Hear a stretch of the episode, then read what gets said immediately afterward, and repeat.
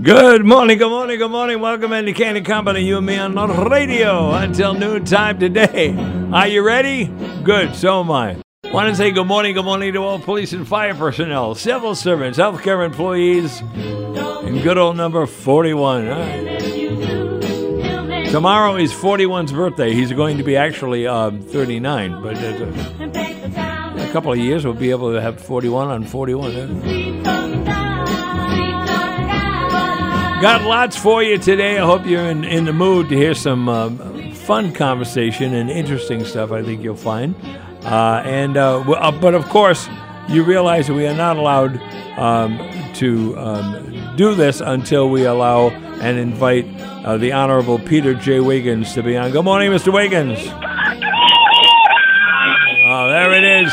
There it is. There it is. There's the crow. How are you, buddy? Doing good today, David. Ted. What's Last night, what? Huh? Last night, the Norton Lancers girls varsity basketball team beat Holliston 51-35. All right. All right. A win. Go. And the Norton Lancers boys varsity basketball team beat Holliston on the road 49 to 40. Uh huh. And today, I got the Norton Lancers wrestling squad against Brockton. And then ice hockey tonight against Ashland at 5.30 p.m. Wow. What a busy day. Now you sound like you're. Uh, do you have a cold?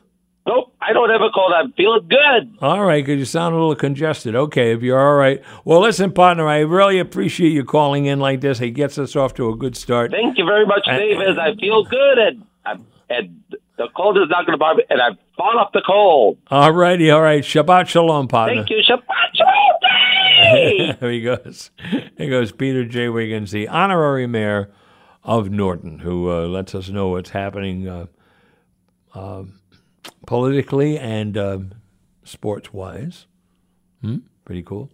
Uh, 10 o'clock this morning, um, Laura DeSimone is going to be here. Laura DeSimone, you probably recognize the name DeSimone, is, uh, is um, uh, married to our mayor, Cathleen DeSimone, and and she's also a she's a spiritual teacher. Now she she posts a lot of things on on Facebook uh, to try to get you to have a good well a good psyche. I think a good spiritual psyche, a good a good positive attitude about what's happening. And I, I want um, I want you to to know more about her, and maybe you can uh, request uh, to be uh, on her page and. Uh, she'll fill you in on, on the positivity that's available from a spiritually motivated positivity stance. Okay? All right. And then at uh, 11 o'clock this morning, um, my friend Patricia from Yesterday USA, Yesterday USA is uh, an online uh, radio show that features mostly uh, clips and conversations from old time radio. And uh, we'll be talking about that and what they do, and you can throw that up on your uh, on your computer someday when you're when you're uh, working. And so we'll be talking with her about that. And at um, 9:30 this morning, uh, Benny is coming in, Benny Benoit, and uh, a friend of his from the South Attleboro Lions. They're going to be talking about their um, oldies their oldies fundraiser. It's the ninth Come Love the Oldies uh, Dancing for Heat fundraiser for fuel assistance, and they'll tell you all about that. It's Friday the 9th of February, and so you um, you stay with us, and we'll tell you all about it. Okay? All righty. 508 222 1320, 508 222 1320, if you'd like to hop on the line. I wanted to talk to you uh, today and this morning about all of the junk that's going on and all of the frankly embarrassing situations happening within our community. Now we just had a story in the in the Chronicle about someone who, who had made a threat to the Jewish synagogue here in Attleboro. And um, someone's been charged. I guess I, I, I don't I won't bother with the name because I believe people are innocent until proven guilty. But I do want you to understand that that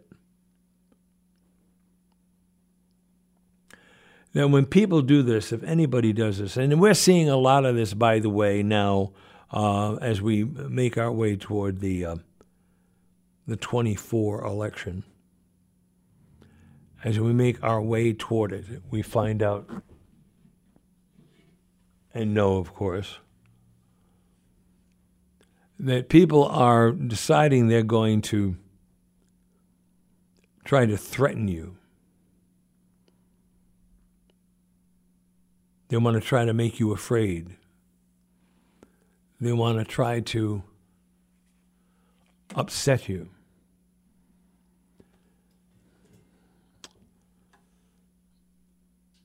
It's fruitless to do this.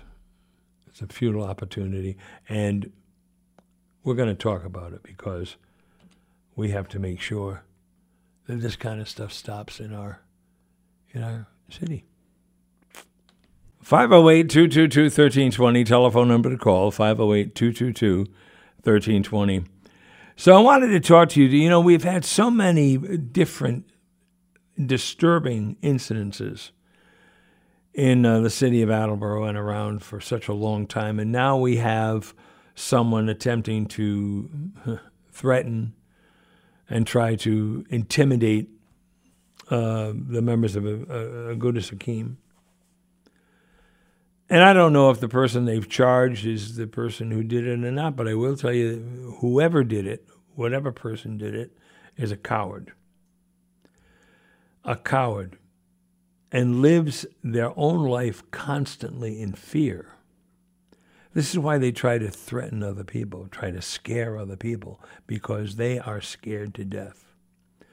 You know, I've been I've been in talk radio f- for a long time, and uh, although this this show isn't quite as vociferous as as others I have done, but we've had we've had really serious um, conversations and and and to dos on radio over my career.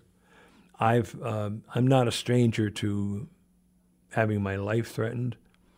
I'm not a stranger to people walking up to me uh, outside a radio station or or thinking they can intimidate someone.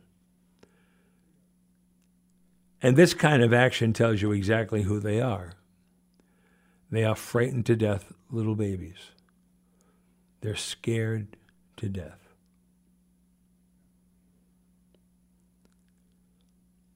They're also ignorant. And they are phony as hell if they think themselves to be, for instance, a Christian that somehow God is on their side. What, what, what is going on with these yutzes? And it isn't the only incident that's happened. We had these three people who decided to run for city, uh, for a school committee. And they got a bit of a surprise, didn't they? They got a bit of a surprise because they something happened to them that does not normally happen. Doesn't normally happen to people who are new to being being uh, candidates. They picked a straw and got the short one.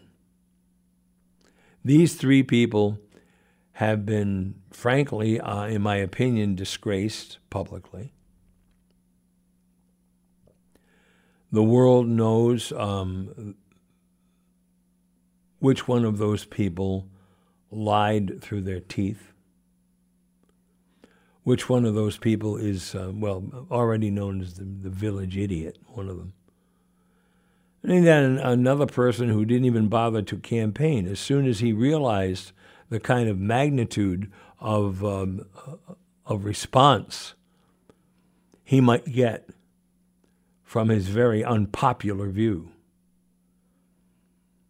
He silenced up. Doesn't mean his opinion didn't stand, but he just silenced up. Ridiculous. And now we have a book taking off the shelves of a school library because the word woke was divisive.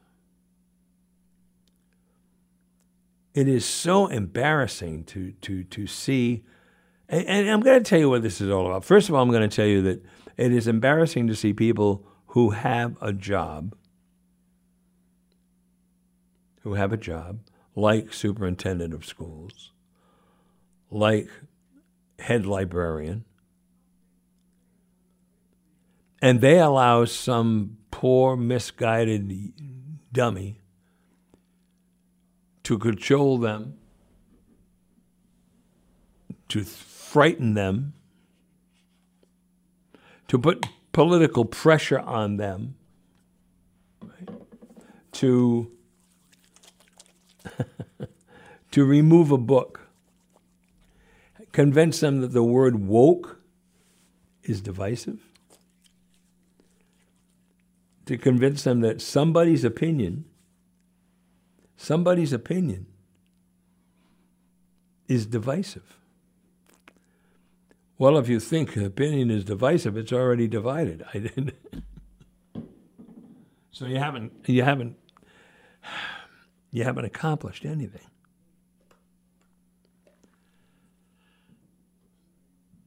And I'm really, really upset. And of course, the other thing that happened was we had two. Uh, well, we we have the honorable city council in Attleboro,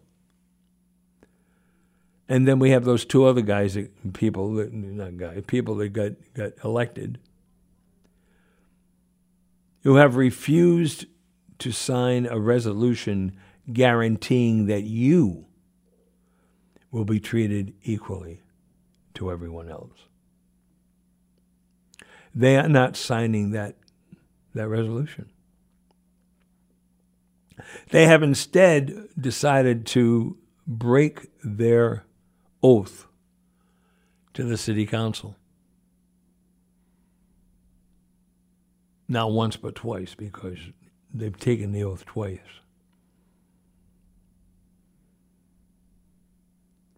So these people have decided that they don't believe that you deserve human rights. They don't believe that you necessarily should have human rights. Do you think, tell me what you think the difference might be between these two jabronis on the city council and the guy who allegedly called Agudas Achim and tried to threaten them.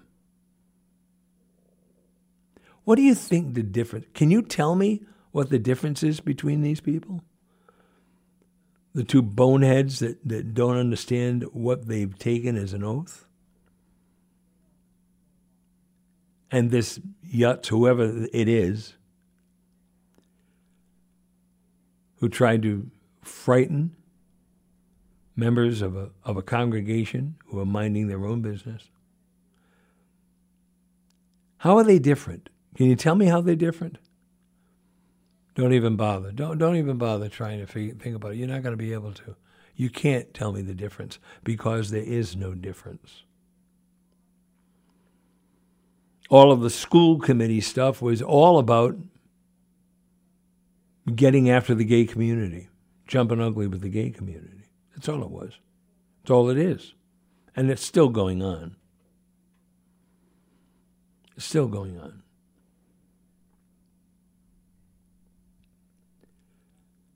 And and and and the thing with with the school and the woke book, the poems from woke, you don't think that's about the gay community. You don't think um, that the, the the candidate that tried to tell me that she accidentally started a CRT anti CRT webpage. Oh, I don't even go on there anymore. Does anybody believe that? It's stunning. Absolutely stunning. Good morning. Hello there. It's Dave Kane. Yes, sir. Well, happy birthday, David Kane. Well, thank you, sir. Who this? It's an old. This is an old buddy of yours from Junior Achievement in Washington. Uh, oh, again. Hi, Andy. How are you? Good. How are you? Boy, we haven't heard from you in a long time. Well, you know, nothing's happening in D.C. I didn't have anything to talk. Well, that's what I meant. Yeah, I, I figured you you'd have to vamp. You don't want to do that. Yeah. Yeah. Yeah. So, what are you? Uh, 32, 33? Uh, yeah, just about there. Well, 33, you know. Well, congratulations. Uh, you, your, uh, your your birthday came up in my calendar, and I thought, well, you know, for an old guy, you probably needed some help on the air. Yeah, well, you know, of course, absolutely, yeah. And you know the kind of help to give me because you were properly trained. That's true. You did train me. Here, I, I, can, I wouldn't even I- take credit for that, yeah. I, I can fetch. You send me some kibble. It's great. Yeah. This is Andy Field from ABC, of course, and uh, we, we have him on a lot, but he's been trying to cut down to spend more time with the family and uh, just take it easy. Uh, how's that going for you? Good? Uh, well, we're divorced now, so I have plenty of time. Oh, good. No, we're we're, we're fine. Actually, the uh, the wife's out of town, so I figured, well, you know, oh, God bless you. That's great. Now, do you want to chime in uh, on what's happening in your town? Because you, you guys are pretty busy, Well, too. Why not? Why not? This Are you going to be uh, making any contribution to the uh, uh, GoFundMe page for Mr. Trump? Yeah, well, um, I, the first thing I'm going to do is is uh, is is visit E. Carroll Alago in uh, in Florida, and uh, and then see the uh, Gene Carroll Tower in on uh, Fifth Avenue. Yeah, we're going to have re- Yeah, you're right. I think yeah, that yeah, Mal- that'd be good. E. Carroll Malargo. I like that very much. Yeah, yeah. um, you know, it, it, it's just astonishing the the quality of the attorneys that Donald Trump finds. Where uh, the the plaintiff asked for eleven million dollars, and you're such a good lawyer that the jury gives you gives the the people fighting you in court eight times that amount. Yeah, and and and and and she was the same attorney that dis, dissed the jury uh, finding in the last mm, trial. Said, well, it was only a jury trial, and she's talking to a jury.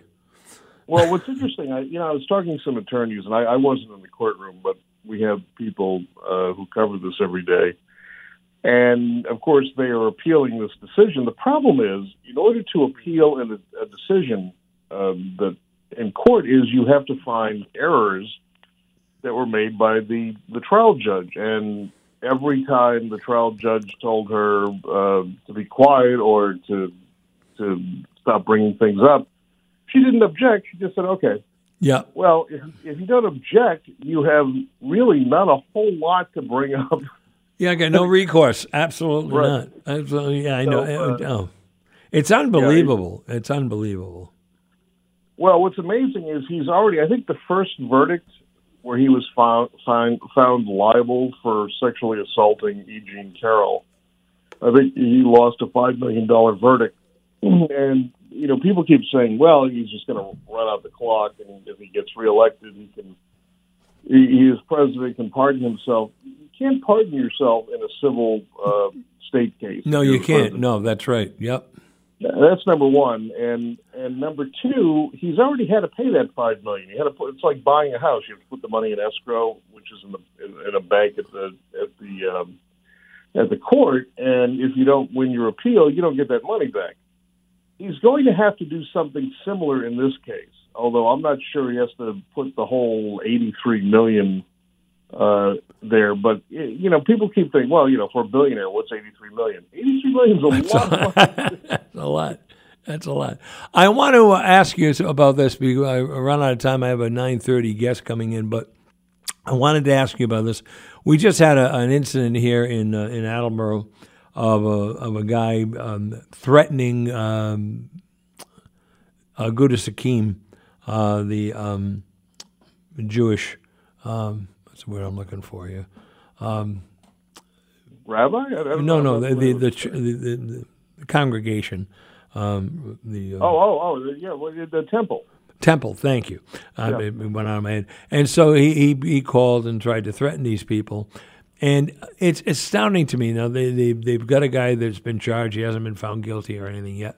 But I'm thinking to myself, you know, from your experience of seeing everything in the public. these people have got to be the biggest cowards I've ever seen in my life. Well, these, these hate crimes, I mean, the hate crimes are growing in this country, which is why there are federal laws, and, and you kind of wonder, like, for example, in Buffalo, the uh, the shooter in that uh, grocery store massacre they had up there a number of years ago uh, was convicted, and then the federal court came, uh, well, the federal uh, government came after the person with uh, hate crime charges and was convicted there. Federal hate, hate crimes uh, carry, I think, the death penalty in certain circumstances, which is why um, uh, they were passed in the first place to add an add an incentive not to do these things. So uh, I don't know what kind of charges have there been federal or local charges against this person, but um, you know we're seeing this growing uh, hate crime problem in this country. A lot of it fueled by uh, extremist politicians, and not necessarily just on the right, but on the left as well. Of course, yep, yep. And and uh, that's becoming a, a huge problem. And then you have certain politicians that don't call that out. Uh, you know, uh, famously, it was uh, Donald Trump in the Charlottesville uh, uh, riots a number of years ago, where he says, "Well, there were good people on both sides of the issue." Yeah, yeah. you know, when, when you have when you have politicians both siding something, and one of those sides are Nazis and white supremacists, we have a problem. It's astounding to me. I mean, and and we have had so many uh, attacks. Uh, public attacks, that is to say, uh, political attacks, and on uh, on the gay community here as well. That's that's reared its ugly head, and it's just not the, the city that I've known Attleboro to be over the years, and it's it's really disheartening. It's it's disheartening. Yeah, it, it, it, it's it's terrible. And then you know, of course, we see in in states. Uh, where is it? I, was it was it Ohio? I think it was Ohio just the other day, a couple of days ago, where they had passed this. Um, uh, the the uh, Republican legislature passed a bill that would ban gender affirming care. So for for for teenagers, for kids, yes, uh, who have body dysmorphia or have the you know some real psychological issues uh, with the gender they were born with. And, you know, in, in most cases, which is odd to me, is that many Republicans say, look, you know, we, it's, all, it's always up to the parents to decide these things, except when it comes to things we don't like or we hate, which right. in this right. case includes transgender issues. Right. Well, the Republican governor in that state vetoed that bill, saying this is cruel, this is a matter of life and death. There are kids who commit suicide over this and it's not up for the state to decide. This was a Republican governor who said that. He vetoed it. This Yep. past week, the Republican legislature in Ohio overrode his veto.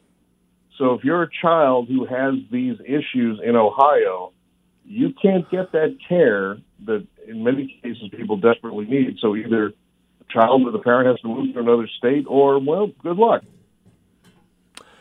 I hope I can get you to come on uh, another time when we have some more time. I know you're a busy guy because I'd like to hit a lot of these issues with you. I want to thank you for taking the time to call today, though.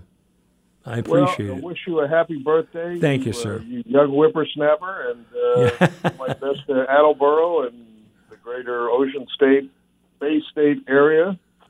Oh, and Nutmeg State. I'm sure they Oh, don't forget the nutmeg. Yeah, don't forget those guys. Thanks a lot, Andy. I appreciate it. All right, Uh, yeah. Take care. Bye bye now. God bless you. See All righty, you and me on the radio till noontime today. Uh, we have the crew here. We finally we have the crew. We have uh, young young Benny Benoit uh, with the South. Now, uh, Benny, we need a microphone. Uh, Oh, Which one? That one. There you go. Hi. Good morning. Okay, good. Good to All right. see you. You all set? Yes, now sir. he's with the South Attleboro Lions. He, all right. Okay. Okay. You, you don't have a gun under, under there. do you? No, no, no. I just no, no. Oh, don't worry. And and Kevin. Kevin Kevin Began from the Began Lions. is here from the Lions. He's a Uh, treasurer. he's yeah, he's and and of course Karen is here. Karen, we, we're glad to have you here, Karen, because uh, frankly, I don't know what to do with Benny. It's, We don't either. Stop talking, touching it, Benny, will you? Karen, do you know? Can you tell me what to do with Benny? Excuse me, I can't hear Can you. you tell me what to do with Benny? I'm his wife. Why? Okay. well, I'm not going to go any further. Okay, good. Thank you. Because I got an idea what you do with them, but I won't. I'm not doing that, Karen. Okay. All right. So listen, the South Attleboro Lions. Uh, Kevin is here too, and he's going to tell us what what's coming up. I have a feeling they, they might. Now I don't have to read any of this stuff. I've memorized it all. Oh, good. Yeah, There's you no gave, possible uh, way. Oh, I You You were Kevin. terrific this morning. Thank you. Go ahead, Kevin. Tell me what's going on. We've got one of our more popular fundraisers called guess "Come so. Love with Come Dancing with the Oldies." Oh, cool. It's our ninth year. Wow. Kenny uh, is our leader of the Lions this year, and this is something that he's promoted for nine years, and it's our way to help with giving donations to the Heat Foundation. Attleboro gives heat donations to seniors who need help getting through the winter. One of our best things, and it's it's a fun time, a way to get out, really get some great entertainment. I'll let Benny tell you more about what it's like. All right, Benny, it's you're on, baby. I am. All right, what up? What's it about? It's about really raising fund for Heat Okay. Incorporated. We used to. We had another through the uh, senior center. They had another. We, Yeah. They handled it before. Now we went to the Heat Exchange in Attleboro. In fact, it's, it's right here. There's one here. Yeah. Okay. Giving checks out, right? Yeah. Yeah. To uh, Benny is showing me pictures on the radio. Yes, okay, yes. go ahead. A couple of pictures where we haven't given checks out. One for five thousand, one for three thousand. Yeah, years. very That's cool. what comes out of this. That's yeah. excellent. It all Right. goes for people that really can't raise, you know, don't have money sure, heat. funds to and we leave it up to them to do it. We just give them the money because we trust them. They're going to do it. You know Sure, I mean? of course. So, so that it all came about years ago. We used to uh, put food together. You know what I mean? Yeah. And uh, give food out. Oh. And we decided let's have this dance. You know what I mean? Yeah, sure. And, uh, have an event. It costs cool. money to put it on, of course. Yeah. But in return, we get like twice as much, so we get Well, money to course, give to sure. All right. So that, that was the idea. and you've been doing this for this is the yes. ninth So the year. idea is to have fun, Yeah. raising money, and in the end, give money out to a, a charitable cause. You know, Uh, uh, we yeah. serve you know people that need that need. Period. And this is for, this is the ninth year you're Just to be kinda- doing hopefully, we'll go for ten. We'll see what happens every year. You This. know Well, what wait I a minute. mean? Let's get the ninth one out of the way first, Benny. All right? Don't be pushy. Uh, let me, let me tell you, we got the uh, the greatest people uh, that's going to be. We're at the Elks first of all, the best place in Attleboro. South. Attleboro. Oh yes, because Yeah, you, you okay. got the room. They'll they'll plow for us if it's snowing and stuff like that. Good, great. It's a great place. You know what I mean? And um, uh, Young's does the catering. You know, yeah. we just do hors d'oeuvres. That's all. We don't Yeah. put on a meal. Oh, yeah, The sure. whole thing is a come for dancing, and we have this year. Repeat. We have the uh, Billionaires. They're a great group. You know. what I Well, mean? you're only bringing them back because everybody loved them the last Oh, yeah. time. So that- don't and take we- credit for that. That's the- them. They they entertain the audience. And the you- yeah. the remnants, they're a And great group. Remnants, Everybody, yeah. they followed them. So yeah. Not- right. And this year we got Portia Funches coming back. She is the uh, daughter of uh, Tony Funches, with the platter singer. Yeah. And Right. she sings, uh, what is it, Whitney Houston songs like you can't believe. Oh, she's, yeah, re- okay. she's worth the price of the ticket. We didn't Yeah. have her last year. We've been seeing her at the VFW in Taunton. What a show she puts on. You can't Yeah. believe it. Good, You got to come and just see her. All right, Just good. that. All right. You know? So that's the thing. We brought her back, you know what I mean? But the whole thing is to get people there to dance and have fun, you know what I mean? All right. We end, we start with the Villainairs, then Portia comes in for an hour. We end up with the Remnants, which, you know, they can dance to everything, even dance to Portia. She sings where you get up and dance too, you know. You feel Mm. you want to get up and dance. It's the whole thing, you know what I mean? Sure. So that's the whole thing is to, uh, Now, what's what is your? f- Are, are you are you a, a, a jitterbug guy, Benny? well, I kind of like get up with the ladies if they drag me up, you know, have a little, have a little Yeah. Wait a minute, hold on a I minute. Ka- Karen is laughing. Why are you laughing at? Because I've never seen him jitterbugging and, and it, you know, just kind of like thinking about what he would look like I, out I on know, the floor. I know. Isn't that awful? I know. No, I'm a- what, what what kind of a dancer are you? Well, I don't know. I have the, in, inside of me. I hear that music going. I just get up and He's a good dancer. got to do it. Is he a good Yes, dancer? he is. Okay, yeah. That's about it. And uh, you know, the Yeah. ladies are always good to me. Come on, come on, let's go. Let's have fun. See that now? Are you are you a good singer, Benny? I don't know. I used to be You in good uh, yeah. a cappella and stuff like that. Oh, but, you yeah, know, yeah, So. I, I can't tell you how good I was. Okay, yeah, yeah. I just wondered because I mean I thought he may have gone from singing to dancing. I can never sing uh, alone. because he can't remember the words to the song. Yeah, that's probably it. And then I go, now, how about you, Kevin? Are you a big dancer? Oh, I look forward to it every year. It's our chance to really go out. My wife and I, Lori Yeah, and I, yeah. we go cut the rug for four hours, Yeah. and now we've got three bands. We Now- only had two last wow, year. Wow. Now, f- how many? Uh, you, you're uh, involved in this in a shorter time since Benny was. You, So I'm lucky uh, that I've come on and actually got the experience for folks like Benny. I've been with Alliance for three and a half years. yeah. See. Okay. So for that reason, uh, I'm really seeing all the good things they do. The Yeah, Lions has great events that help the community. This is one of uh, the more popular ones, Mm-hmm. and for that reason, I'm glad that I've been part of the committee. I'm the treasurer, so they call me the money man. Oh, yeah, I help to make sure that we're raising enough money and keep all the expenses going just right. Very cool. Very because you got to watch Benny. You know? His, I- his reports he's got to watch me too. His reports are something else. You What's that? wouldn't believe it. Why? Why? Because he's down right to the, everywhere with Right the to the- right reports, to you the- know. oh, yeah, right, right. Crosses dots and T's, you know. Ah, You know what I okay. mean? He Yep, do- yep, he doesn't sure. miss Yep, anything. Yep. Well, that's cool. If- That's if, cool. If I could, Dave, just want to Sure. make sure that everyone hears. It's February 9th. So it's Friday, February 9th. It's a couple weeks from now. We're hoping that a lot of people are able to find out if they can find the time. It's from 7 o'clock to 11 o'clock at the Elks Club, which is 887 South Main Street. We're selling tickets. Um, if anyone wants tickets, we hope they can call Pat at 508 509 5400. It's the way Say we that again. Say the Sure. number again. So her name's Pat, and her phone number is 508 509 5400. She is great in making sure people get their tickets. We want to make sure everyone can get in touch with her so they can get their tickets well in advance of February 9th. Yeah. that- Now, see, that sounds like a really good time. Yeah, Now, we're organized pretty good. Yeah, I can tell. Yeah. Now, these two groups that you have, the groups are saying, I know that uh, Miss Fantra, she uh, she does a, a in one, and Yes. do people dance while she's on? Oh, yes. Oh, they do want to dance. Well, I understand they want to dance, but and I, they I dance right know. around her as she's singing, Oh, doing her thing. you oh, know. excellent! Well, that sounds great. Yeah, Oh, yeah. yeah. And the good. other two groups are that these are all oldies uh, yeah, groups, right? One, you know, Villanelles are like an a cappella group. You know, they're singing seventies, eighties, nineties songs. They're not even, Oh, really? Oh, yes. Okay. They're very yeah, good. yeah, they're very all good. right, Yeah, yeah. Very good. And They're the, other, and the other they're terrific.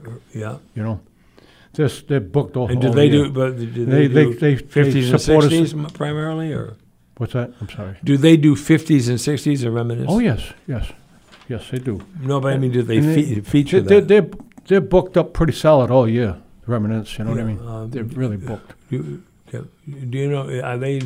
Are they? Uh, I'm just trying to find out whether it's oldies. I mean, fifties, oldies. 60s, They will play some do they do 50s. no- They'll Yeah. play 60s. They'll play 70s. And Yeah. even for who comes to these dances, um, they range from 20 year olds to 80 year olds. Yeah. Yeah. We find anyone who comes has fun.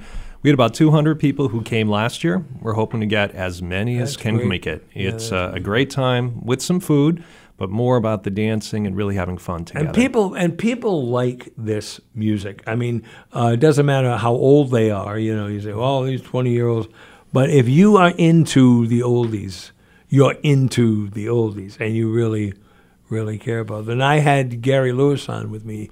Oh. Uh, Really? yeah, thanks for listening. Uh, last week we had Gary Lewis on the show, Wow. and um, and uh, that was my second time having on. You missed them both times, Benny. I'm sorry.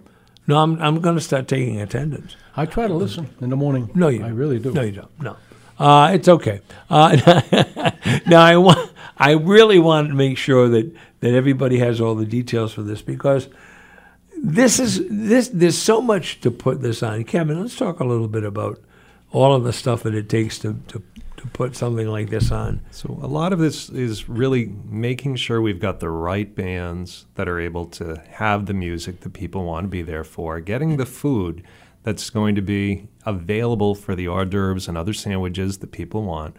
We then need to make sure people are aware of it.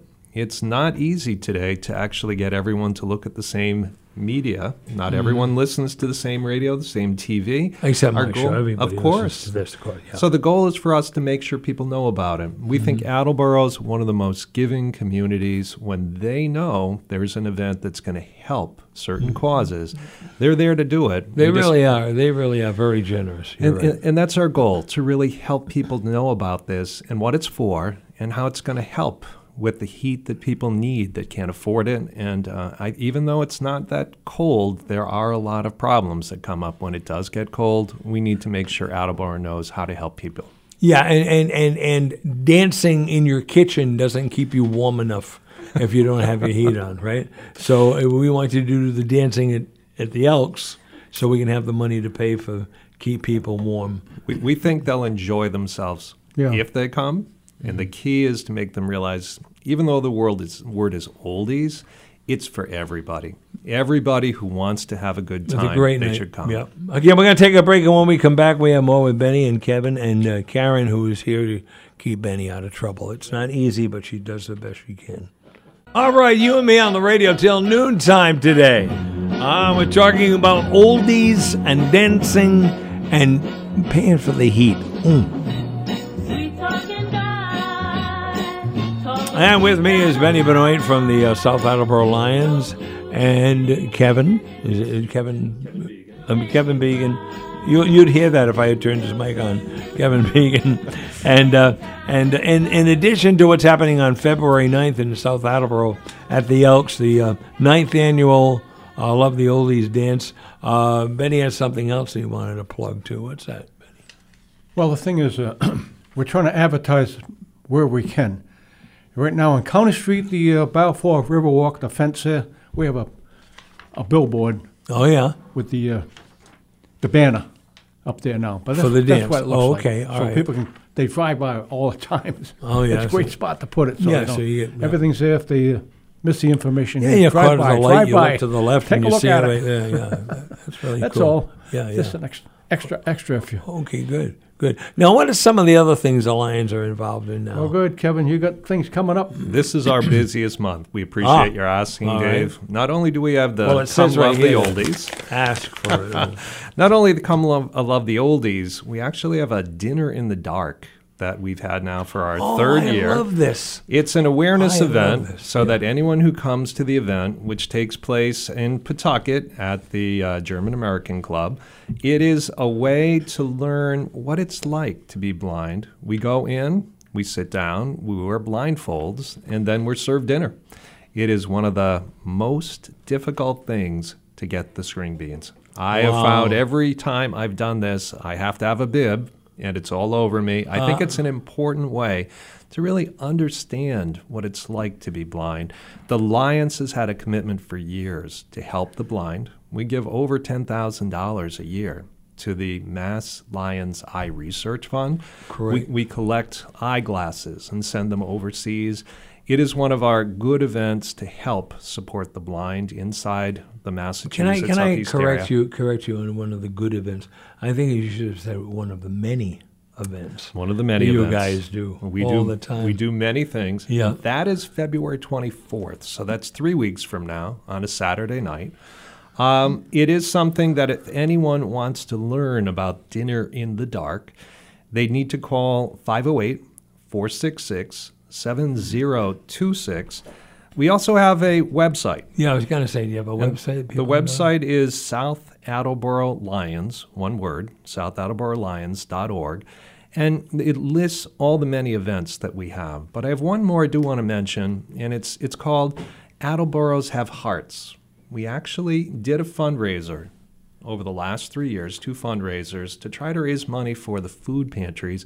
And we raised over $20,000 over those two years.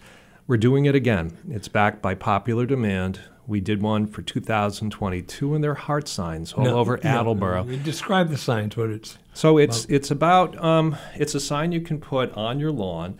It's a red heart. Now I want to point out that Kevin just put his hands up to show us the size of the sign about on radio. So now we've had Benny's pictures and we've got Kevin's hands. Very good. It's about maybe 12 by well- 20.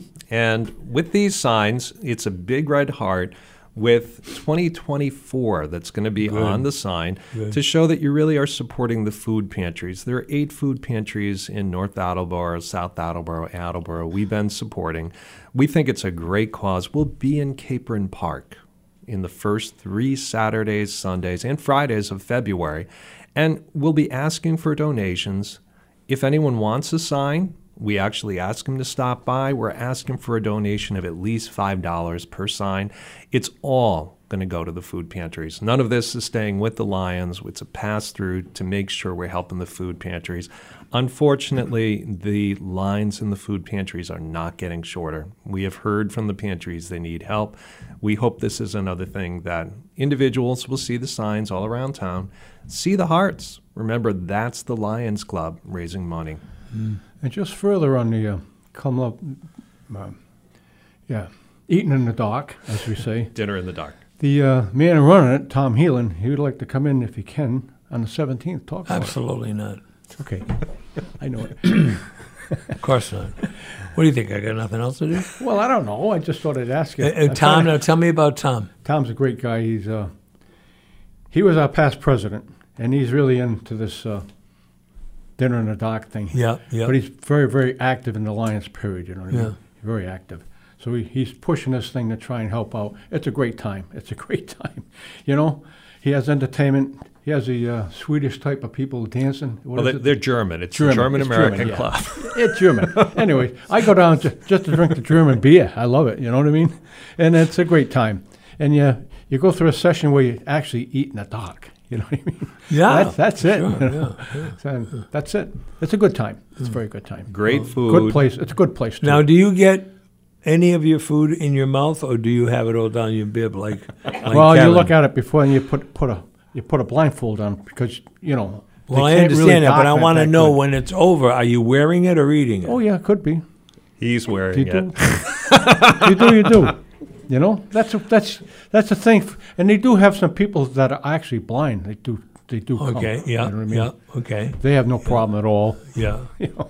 But Well, us- they've had more practice than slobs, you you know. Yeah, I understand. anyway, I just give them an additional push for, for And Tom. string beans, Kevin, has been your. Ooh, it's hard. String getting those string beans I when you're it. not able to see them. They roll off the plate. They stay off of spaghetti though. Now this is re- this is really interesting because, uh, for someone who's never heard about this before, you know, this dinner in the dark, it gives you an opportunity. Also, to kind of be thankful for any plus blessing you feel that you have, that you don't have to have somebody say your potatoes are on the left, or your carrots are up on the you know up at ten o'clock or whatever they do. Did they, did they tell you where it is? Well, there is a plate you can look at before you're served that'll Oh, give you an idea Yeah. of what's Okay. at 10 o'clock, 2 o'clock, or 4 o'clock. Except you don't know if they're giving you the plate in a different position. So your 10 o'clock just became 20 after. There's a lot of hope Yeah, when you yeah, start yeah, eating. yeah, yeah, That's yeah. no doubt. People are served. Yeah. But it's a great awareness event. We find that for the money involved, it's a way that people can have a great time going out, but also know the money's going toward blind um, research, toward blind activities. It's one of the Lions' key focus points. And, uh, and you can actually get tickets and information on both these nights, right? At um, South? Attleboro Lions.org. Okay, it should be on the. Should, should be on the uh, I flyer. think, I think it is, but there's also a phone number on the flyer about Yeah, who to yeah. actually contact. Yeah, okay. It- It's a very busy month. We hope that everyone can help our three causes. Again, the oldies helps for heat. There's always causes.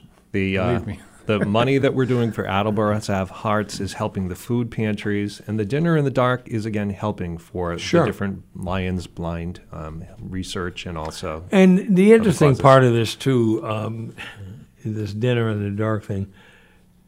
I think after you do it, you will be amazed how your eyes have been opened Right. to especially the, to the to the struggle. especially when you see what's on your bib. There's no doubt. I understand. Yeah. Yeah, right, exactly. And, and I think that's why we've created this event as a real opportunity for people to understand how lucky they are and how a little help for those individuals who are blind goes a long way. just being able to understand how they need to go through their life, whether it's walking from one place to another, whether it's eating food. It is something that I think that awareness helps to make you a better person and also help you better when you're actually helping those who might not be able to see or hear. And that's um, that's just three of the many things that are going on Oh. with the South Attleboro Lions, and uh, and you know, and, and we want you to know about it, even though I have to put up with Penny being Yeah, and we I got mean, the golf and, coming uh, up too. uh, with golf. Absolutely, that's an annual thing When, too. when is it? When's the golf? At Chemawa, it's down at Chemawa uh, It- Golf It's, go- Club. it's going to be in May. Yeah. I believe it's the second Saturday or Sunday of May. We'll have more information to Yeah, pass we, out. we do good on that. It's a, a very big fundraiser for us to raise money for Lions charities, and uh, it is at Chemawa every year. Um, we love having golfers who come out there. All the different games, the closest to the pin, the hole in one. There are different putting and also driving contests. Um, people who do it come back year after year, and we're hoping that we can get a lot of people this year too. Mm. so Yeah, no can s- rain. You Yeah, can no see rain. we're ongoing. Every, you know, ongoing. When you're not stopping, we're trying to raise money all the time. You know, mm. events coming up, events coming up. Now, do you do you golf? No, I'm I'm the guy who goes around takes the pictures. Oh, oh, good. All That's right, what I do. All right, I go around, good, get a yeah. cot and go around. Have you ever played golf? You know, I, as a little kid, I did way back. as- I'd Yeah, rather play uh. bo- baseball. Go. They can chase my ball. I don't want to chase the damn thing. Oh, you don't want to go chasing. You don't want to go trying to find it. Is yeah, well, that's it. yeah, so- I know. Yeah. It's fun. It's a fun event. It's a fun event. And so, uh, is there a time when the Lions aren't doing something? But we Do you get a to- chance to just have a meeting and sit and hit the bar or whatever it is? Well, it, the Lions is a social and also a charitable Yeah. event. So we do have meetings twice a week, which gives a chance for Twice a members. I'm sorry, twice a month. That gives members a chance to get together, socialize, and plan our events. Um, our first one is the first of the mo- uh, Wednesday of every month. We meet at the Monco. The second time is the third Wednesday every month, where we meet at the Attleboro Industrial Museum. Uh, for members, it's a chance to catch up, really share stories, get together. There are always other events that are social events too. We are every week at the um, American Legion for a meat raffle.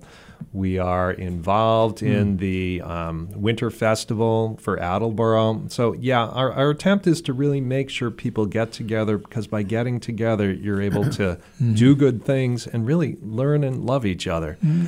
I, I would say the best things this year, I remember Benny and I and others going to the PC Friar games oh, together gosh. or the PC Bruins games. So, for anyone who's out there, that could be interested in the Lions, we can tell them it's not only doing charitable events, Xfin- it's doing things too. together.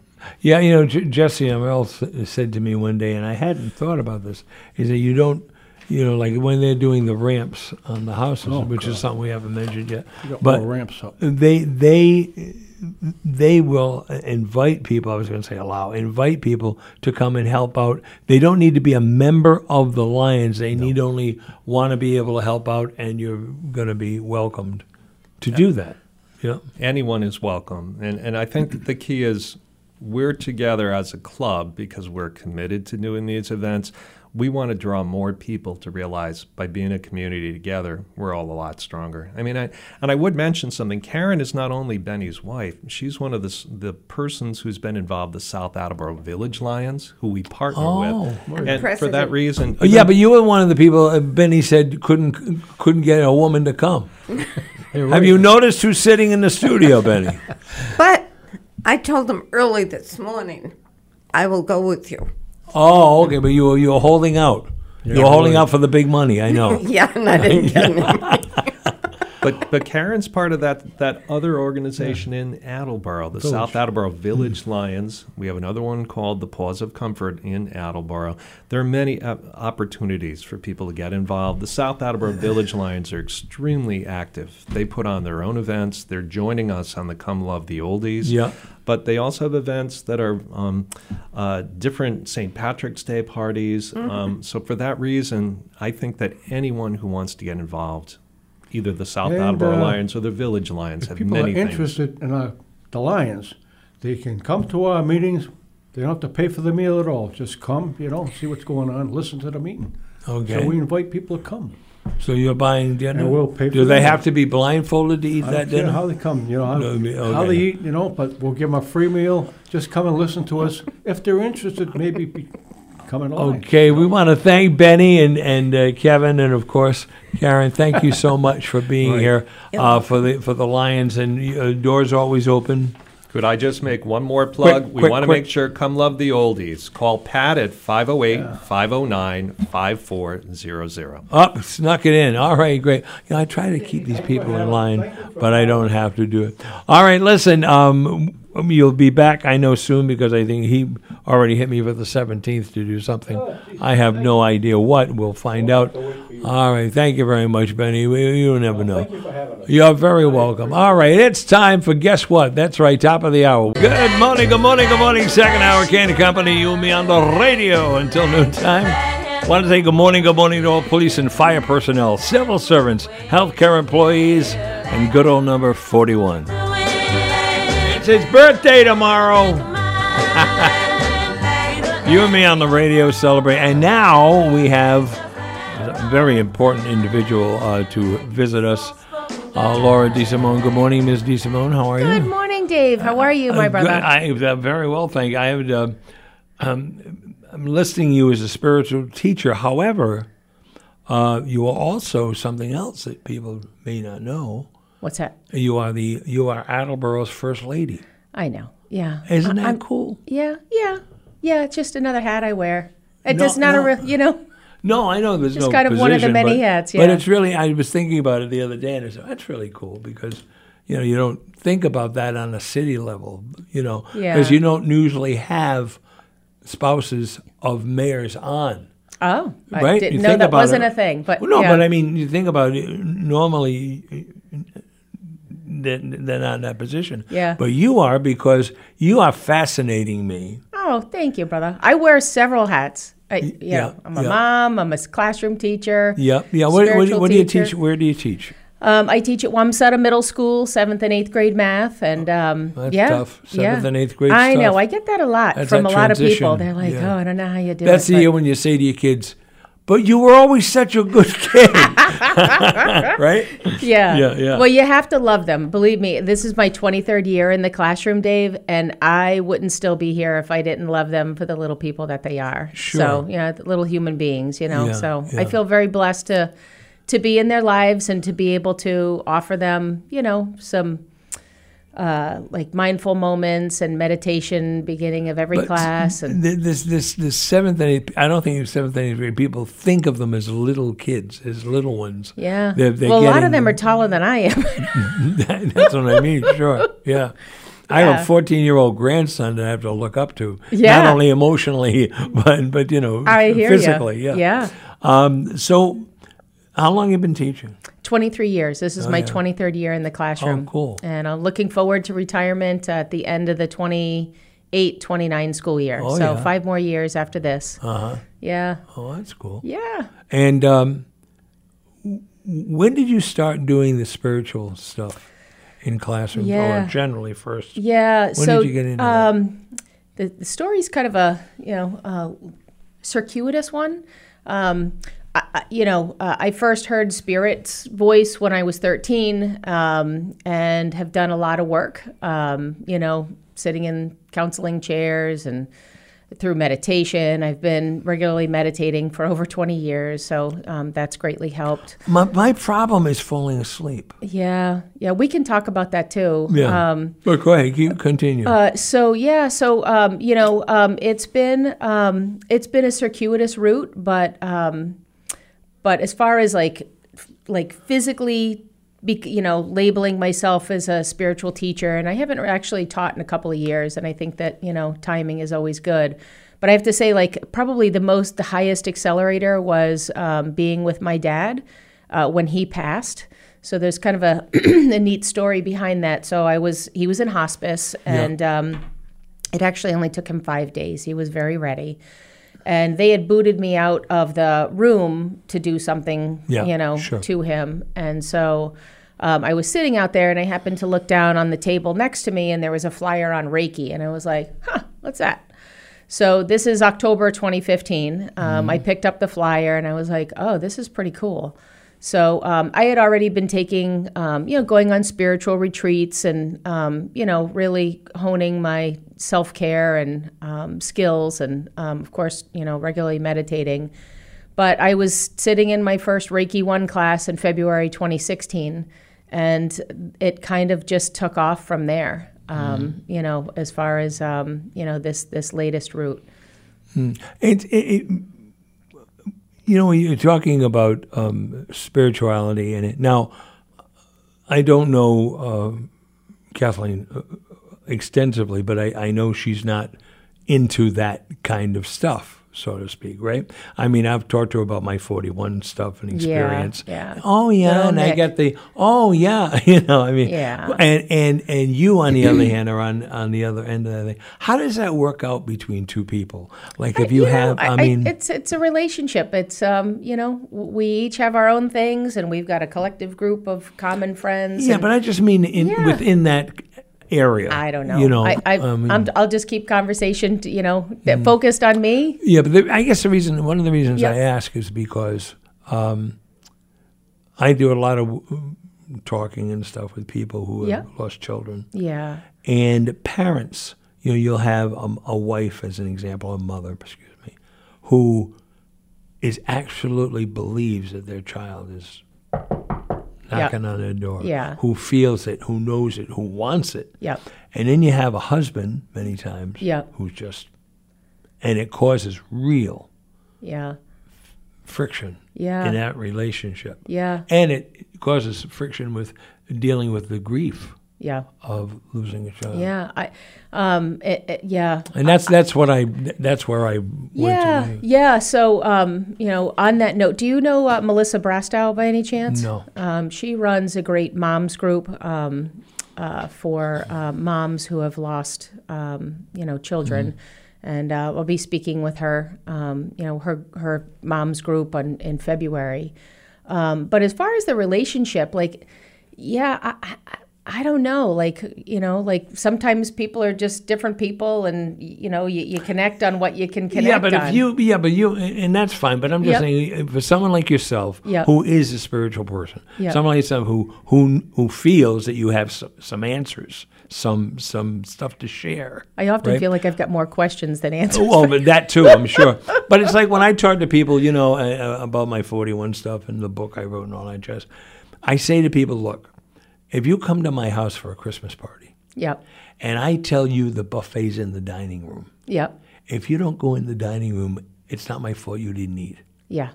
And that's what I feel when I'm trying to get this message out to people. Yeah. Not because I want to brag about my kid or say, oh, look what I got. I want to say, look what I got, and you can have it too. Yeah. You, you Yeah, someone's I- trying to get through to you, I and you're blocked, Yeah. or you're looking the other way, Yeah. or that's the kind Yeah. So from you know, if I'm put on my spiritual teacher hat, you Yeah, know, I, yeah. I think we all are here to um, for something that we agreed upon, some kind of soul contract that we agreed upon before we came here. Now that's a really difficult message to. Um, you know, to, to sit across the table from somebody who lost a son. Like, you know what I mean? Like, you signed up for this. Why would I ever sign up for this? Um, but I do believe that our soul, we we, we have, I, I, for lack of a better term, a contract for things that we know that we would like to work on during this lifetime. And so, Well, um, that's the answer, isn't it? They, they, you you are of a higher understanding at the time you're doing signing that contract or making that contract. I believe that to be true, Yes. And so when you come down, you go, "What am I nuts? Did I sign for this?" if we're But- lucky enough, we say that we're nuts. I do believe that like 95% of us are just walking around like they have no freaking clue. They just they just live in life like they get up, they go to work, they come back home like there's no introspection, no um, reflection, or um, you know, going inside. And and I've spent most of my life going inside, figuring out who I am, why I'm here, um, turning those um, those challenges, which for me started the day that I was born, literally into opportunities for spiritual growth. Um, so that's why I that's how I look at those challenges. Um, I believe every trauma has a has a place and a purpose f- for us to be able to grow and to learn from it. Um, and I believe uh, firmly. I mean, all the the stuff that I've been through, and that's saying it really nicely. You know that I called that in. Yeah, I called that in. I called that in to be able to um, to grow and to evolve while I'm here. Because if I come back again, I, I want to be. I want to start at the point where I ended. I don't want to go all the way back to square one. Yeah. Um, I um, I've really been fortunate to be able to, I guess, see that through a lens of love um, th- throughout my entire life. You know, um, certain times, like you know, you're in the middle of it, and you're like, "What the bleep? Like, what's going on?" Like, I, I did, like, I called this in, but um, always in retrospect, always after I'm doing the work or I'm in the work, and I'm and I'm really trying to go deep into the why. And whenever uh, something like that comes up, I'll always ask myself, what's the lesson here? What do I have to learn from this? Um, and it's at those times, first of all, that I'm, I'm I feel, I don't know if lucky is the right word, but Blessed. I, I, I feel, mm-hmm. I feel good to know that it's temporary and that I have something to learn and that right now it might really stink, but I give myself the time and the space and I ask those around me, you know, quite, you know, honestly, if I need help, I ask for help. Um, be, and that helps me get through it as well. So, you know, it goes back to those, you know, I, I don't know any statistics on like how many people are mindful and how many people are not mindful, but you and I both, right? I consider you a mindful person as well you know, like you go through the world and you're like, wow, like, and it's not a judgment or anything. It's just like, okay, like they have no idea what's going yeah, on. this like, thing about like spirit level Yeah, wise, picking you know? what you picking what you're into, or picking what happens to you, or, or signing up, as you said, or contracting for it. Um, I did a lot for years. I I did a lot of uh, malls and shopping center performances. Yeah. and I would see uh, you see them everywhere, but I, the, my memory is seeing people in wheelchairs who are multiply handicapped, who are blowing into a pipe to get the chair to move forward. yeah. And I had a compulsion to want to walk over and just touch them. Yeah. Because I, I, the- I have to say, I have that too. The, yeah, yeah, the, the feeling that you you know Still lay that my hand there's on their a- heart. a- a- yeah, there's well, not. I'm getting. I'm selfish, getting it from them, not giving it to them. Yeah. You know, uh, Yeah. because I I see the Yeah. the, the, the blessedness of it. Yeah. Uh, because they did on some level say, okay, I'll take one from column A and one from column B. Yeah. You know, that people would would choose that.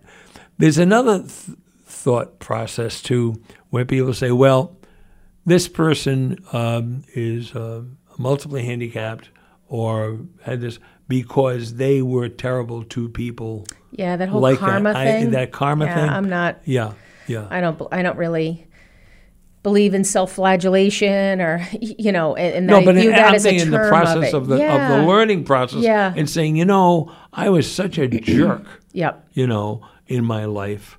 Uh, maybe I could. Oh, within that same lifetime. Oh yes, okay, yes, that's a little yes. different than well, I was no, thinking. I'm, I'm saying, okay. I'm saying, I'm saying the next lifetime. But I'm Yeah. saying you look back on this lifetime and say, you know, I was such a jerk. Yeah. Maybe I can uh, have something, or however that works, and, I don't I- know how it works. Yeah. And they say, let me go get a taste of this uh, to really learn it, to really understand it. I love those situations. And I have to say, I've got a couple of friends that were, you know, in that situation where they were going down a road and it's something clicked. I, you know, I'm not them, I'm not in it. I just know them after that fact. And they're beautiful human beings. Like, they have the most radiant hearts but I do think that like we all learn from our experiences. So if you are in that point, whatever point in your life, like whether you're, you know, even still young or maybe much older, and you're able to reflect back and say, wow, like I was a real jerk or, you know, like whatever. And that you get that moment of like that, what I like to call like an aha moment, you're, wow, like boom, like the, the, the walls mm-hmm. fall down, your heart mm-hmm. starts to break open. And I think that those are moments t- to celebrate because you really do, um, you're really starting to understand who you are. Um, and in my circles, I would call that remembering with a capital R. Like you're remembering that you're that you are a soul inhabiting a body. Like th- this physical form is just, at least in my perspective, it's just a form. Like, and my form is starting to really ache a lot lately. The older I get, Yeah. but but in my heart, I know that this isn't mm. the, the, the, the the tangible things that I can mm. touch. They mean nothing. It's my it's the soul work and it's the heart work and So- it's it's the work that I it's my it's the light that I shine in the world. To So me, let's that, that's talk about this. work. So so if so if I am d- bringing things from a previous life, Mm-hmm. right? yep. Um, I can do things that I'm not qualified to do or would normally not be qualified to do. Yep. Do you believe in? Re- you obviously believe in reincarnation. yeah, yeah, hundred percent. Uh, and how many times, or do, how many times, do you see where people obviously have been here before? Yep. You can tell that, Yeah. right? Yeah. Or feel that you can. I feel, feel it. you can tell, yeah, yeah. I feel it. There are members of my family. I'm not going to get into too much detail there because you know it's my family, but um, yeah, that I've traveled with before yeah. for sure. Yeah, that's another thing. Yeah, Yeah, that like, we that we all family, and maybe this time Yeah. you're the mother, and next week you're the son, and next Amen. week that kind Yep. of thing. Yeah, Yep. okay. Yeah. So I, I, I, you know, part of that soul contract too. I do believe that there's people who we, you know, air quotes here, travel with, Yeah, and that we have traveled with before, um, and that our journey together unfolds through different iterations in this particular lifetime, and maybe even in this same lifetime, roles change. Um, but the the common two common threads. Number one is is love. You know, like why why am I here? I I- you know I I view myself like this is what I'm here to do. I'm I'm here to love. My family and I were just talking about like you know like words that are, mean something to us, and I'm like, you guys know my words and love and truth. I'm like, yep, I didn't even need to say it. Like I- make that. That's just who I am. I've got that tattooed on my body several times and places, and um, so so yeah, I I I think that that's why we're here, um, and I do believe that we. Even in this lifetime, and certainly, you know, spanning lots of lifetimes, that yeah, w- we choose who we want to travel with, and um, and we choose the things that we want to work on. So I- let's talk about ex-wives. Based on that, you say, I, yeah. but man, I have no idea. I don't know. I don't know. I'm just thinking about it. You know, oh, I chose this. Okay. Yes. Uh, um, and so this is, and so in knowing, like, when you see or hear or experience, like Nick, I mean, Nick wrote and uh, reams and reams and reams of writing that he couldn't possibly know about. In one of his songs, Yes. he rhymed, rhymed Texaco and Mexico, and he wasn't even born when Texaco was around. You know, what I mean, I'm just, I mean, Yeah. all My of hair the is stuff, standing up. Right, He's right. here. Yeah, Yeah. he sure is. Yeah. And and and so when you read what he's done, when you read, and and this is not by brag because I got nothing to do with it. I'm experiencing from across the street, looking at it. Um, it has to be something that went on divine before he connection. drew his first breath. Yeah. Yeah. Yeah, it's Yeah. divine connection. Um, I, you know, I, I I wholeheartedly believe that we're here. You know, as, as we do our humanly thing, you know, we're here to to do to work on whatever we worked on or whatever we chose to work on. And then as we go through those ordinary human things that we do throughout the day, the week, the month, the year, that we're really um, lucky if we can put those into perspective that like yeah like this is why i'm doing this or this is why this is showing up. Um, for for some kind of message or some kind of Well, lesson how, come, how about I, I, I don't have any idea why it's going, but I'm going to go with it anyway. but, but be open-hearted and open-minded yeah, enough to yeah. be able to to let that in for some Mm. people dave that's huge Mm-hmm. that's huge just to be able to say like wow okay, I've never thought about that before in that way. Let me let me just ruminate on that a little bit, and maybe they'll take a walk, or maybe they'll just sit in silence for a little bit. But it's those little. Um, this morning I wrote about embers um, on my Facebook. Um, uh, you know, like I'm here. One of the reasons I'm that the intent of the of the post was um, you know, to, to be able to to truly see and and hear, you know, the human beings that I know that I teach every day, and that I hopefully allow them a safe space and a space to be able to um, nurture the fans of their self love, you know. And I believe that we all go around with these little embers in our heart, and that we meet somebody um, not necessarily even a romantic interest, but just like another human being who, like your fan, like those little embers, they like burst up, and it's like, oh my God, my soul sees your soul.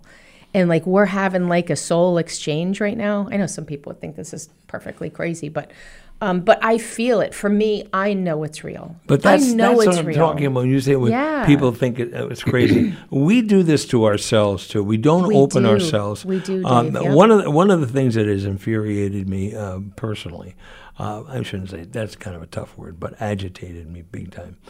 Um, when I talk about Nick and I talk about the stuff that we have experienced and Yeah. have and I do a, a talk called 41 Signs of Hope, and I show evidence Yeah. of these instances. Yep. And what happens is, um, you present this. People who are blocked Yep. don't get the blessing of it. They don't get the blessing. And one of the words that drives me nuts is because of what I'm talking about, and because many people, if not most, are not into this stuff, Yep. is the word lost. You you use the word lost with me, and I have had to use it in the beginning of my talk. I hate that word Yeah. because no one has gone anywhere. Yeah. That Oh, lost. yes, brother. No one has gone Yes. anywhere. Yes. And and I mean we just in a have different all, form. We have all kinds of evidence for it. Mm-hmm. And in my talk I talk about Bobcat Goldthwait. And he's a comedian. Yeah. And he used to say in his act, I lost my my job. He said, well, I didn't lose my job. I know where it is. Just when I go there, somebody else is doing it. Right? And then, later, he, then he says later on in his act, he said, "Yeah, I lost my girl." He said, "Well, I didn't lose my girl. I know where she is. Just when I go there, somebody else is. Well, never mind. Yeah, you know. I get and, and and and that word lost. I have been trying to find a different word. Yeah. I mean, we say past and go, blah blah, Yeah. but really find a good word. But I have had to use lost Yeah. because of its status and presence Yeah. in that whole thought process. I process. think it's hard. So like you're you're, um, you know, talking about um, this concept that often when we talk about things in the divine and the spiritual world, it's really difficult to put human words around the feelings and emotions that I know what I feel is true. I would be on the shadow of a doubt. I, I know what I hear. You know, like so. So for me, it's very real. Um, so I guess two, two things. Number one, I, I see you and I hear you, and I know what you experience is absolutely real. Um, the second thing I think is that it, going back to like everybody's um, contract, I, I do believe that some people just come and like th- their contract is to just kick back and enjoy. Like I'm gonna, you know, I'm gonna eat whatever I want. I'm gonna drink whatever I want. I'm gonna do whatever I want, and like that's my life. Uh, okay. Um, but that then there are those of us who um, who choose to do the hard work, who choose to see these traumas and, and obstacles and barriers and really crappy things that happen to us as opportunities to learn more about ourselves. So being able to explain that to somebody, like there are people in my family who, you know, I don't they don't think I'm crazy, but they don't believe in what I believe. And, and you know what? I give them the Poor room Auntie Laura, you know and how she is. yeah, and, and you know what? That's okay because it doesn't affect who I am. My light's still no, going to be doesn't. shining. But no, it doesn't. But, But if I you love these people and you want them to enjoy the party, you want to tell them go into the dining room. I do. That's yeah, what- yeah. I mean, Uh, believe me, I and- invite people into my kitchen too, I, brother. And I have people say yeah. to me all the time, well, not say to me, but I'll, I know that people are saying, "Oh yeah, I'm gonna, you're going to meet Dave. Whatever you do, don't mention his kid." You'll be here until Thursday. sad. You'll be here until Thursday Yeah. because I'll drive him crazy. Yep. You know, and that's the other thing. Let's talk about. You say that's sad. Let's talk about that because That that's sad that they say that Yeah, because for you them. be- yes, exactly because you know Yeah. what? Nick is a part of your family. Oh, sure, He still is. Yeah, Do you know what I mean? absolutely. Just just because he's not here. Oh, and that's that's another thing. Sorry. The Buddhists use a term called dropping the body. okay, yeah, So so uh, you know like to, to your- you know kind of getting back to like what do you call it? I, I you know like I don't think Like most dropping the people. Yeah, I don't think like most people would understand what that Right, means, right. but really in essence if you truly understand that term our soul is here. It's always been here and it will be here well after we're gone. And, and, and, and um, infusing its love and light into the, the, the people that are still in earthly form. yeah. Um, So, yeah, but you know, and so that going back to the, you know, like to talk about them, use their name. You know, like you know, like my my friend Melissa uh, Brastow, um, you know, her miles above heaven. Miles is her son, and Miles was taken away in a you know in a in a motorcycle accident. He is very much with her yeah. very much with her. So I- do believe that it, it is, you know, I, I find it hard too to, what, what do you call it? Like my dad's gone, but Dave, every day, I, I he's with me. Well, yeah, but we're still saying uh, you said he he's taken from her, and my dad's gone. I mean, Yep. we have it in our lexicon, Yeah. and we have to change the speaking Yeah. of that. Those things like, and you say it, you know, we're on the air, and you're saying it so people know what you're talking about. Yep. But this very this is what I'm talking about. The words like lost, Yep. and we talk about like we talk about Nikki in present tense. Yeah. You, you, you think people think you're nuts. Yeah. Uh, Most people would say if we ordered a pizza, most people would say, "Oh, Nikki used to love this pizza." yeah, We say Nikki loves this pizza. Yeah. It's a little thing. that's a beautiful but it's thing. a big thing. Yeah, it is big. And we I honor that. We yeah. set a place for him when we go out. We always order an extra chair. We, uh, uh, you know, extra seating, whatever. Not that because we think he's going to say pass the salt. Yes. but because we know, we want him to know that we know he's there and Yeah. that he. His soul is will yeah. always be with you. Yeah, it will yeah. always be there, and and I really do. I honor that, Dave. I, I really honor that, and I, you know, it's probably one of the hardest things that you know a human being can sign up for. Um, and I honor the fact that he's still present tense It's, it's with you. it's not- You know, like that's critical. No, I want to. I. I want to talk to. I, I mentioned it earlier about meditation. Now, Yeah. let me ask you this: Is med- could meditation be? I am. I am constantly Mm-hmm. thinking. Yeah. My wife said to me, "Oh my God!" My wife will say to me, "What are you thinking about?" I can feel it. Yeah. I can because we're very close, and, and Yeah. she'll she'll just say to me, "I know you're thinking about something." Yeah. No, no, no. I know you're thinking about. That's a form of meditation, isn't it? Yeah, so meditation can be a lot of things. Like my brother-in-law is a surfer. Um, he, you know, I know what he's when he's out on that water, he's one with the water. He's that that's what he does. So, uh, you know, the Buddhists have a um, have a walking meditation where literally, you know, you raise foot, move foot forward, place down, raise other foot, move foot forward, place down. Like it's a very purposeful that involves thinking, right? So, so I, I think meditation is super broad. Like, so Well, it could, I- it- yeah, yeah, it yeah, could be like an activity. It could, you know, like most people when they think about meditation, it's somebody sitting in the lotus position with their eyes Right, closed right, and their right. spine erect, and you know, like, you know, Yeah. maybe chanting or whatever. Like sometimes that's what meditation looks for me. Sometimes, but yeah. other times it's just, it's a mindful moment. Uh, You know, like I was what happened in the classroom the other day? I'm trying to remember.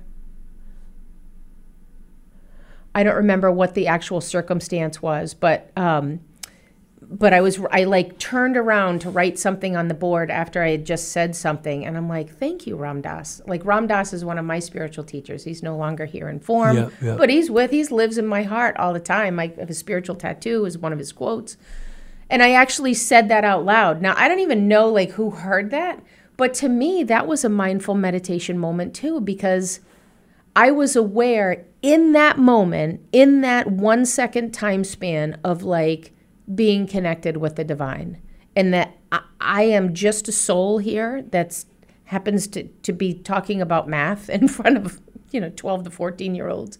But but I- but but I but that's not really who I am. It's the it's the role that I'm in now but it's Yeah. not the most mm-hmm. important thing Well, that's what I tell people when I talk, uh, um, uh, do my talk. I say, you know, to igno- to verbally, outwardly acknowledge the sign that you've gotten from your your loved one who's Yeah. on the other side. Yeah. To go ahead and say, oh, I like we do. Okay, Nick, I know that's you. Thank you, sweetheart. Yes. You know, I mean, and though th- it's very important because it helps to reinforce your own belief. Yeah. And and and and uh, lets Nikki know. You know, I mean, these people are. I think I envision them as tap dancing as fast as they can Yeah. to get our attention. you know, hello. Yes. Cool. Yeah. Hello, I'm over here. Yeah. Yeah. Yeah. Yeah. And I think, you know, um, some of us, I- yeah, I don't like the word lucky or blessed, but like s- some of us can tune into that. And I- wish that more people would. Like, because this life is so rich and so full of these beautiful, you know, potentially loving think, moments. Why do you think that people who are not buying into this concept, why do you think they block so heavily? Okay. They are, it's definitely a form of fear. There's Amen. no doubt. yes, that's what I was going to say. Yeah. Yeah, yeah. So in my world, right, um, and a lot of this is based in A Course in Miracles, which took me Mm-hmm. two years and nine months to get through. I mean, it's a dense piece of literature. Um, the main one of the main thrusts of that, you know, um, body of knowledge is that we live on a spectrum. Fear is here, love is here. I spend most of my life actively, purposefully making choices to turn towards love.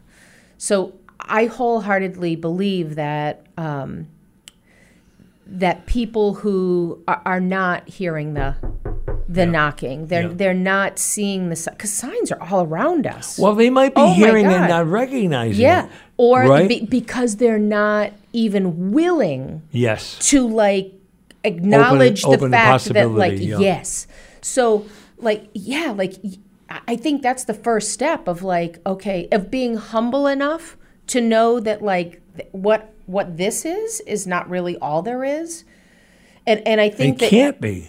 yeah This can't be. uh, yeah but i i do think it's a matter of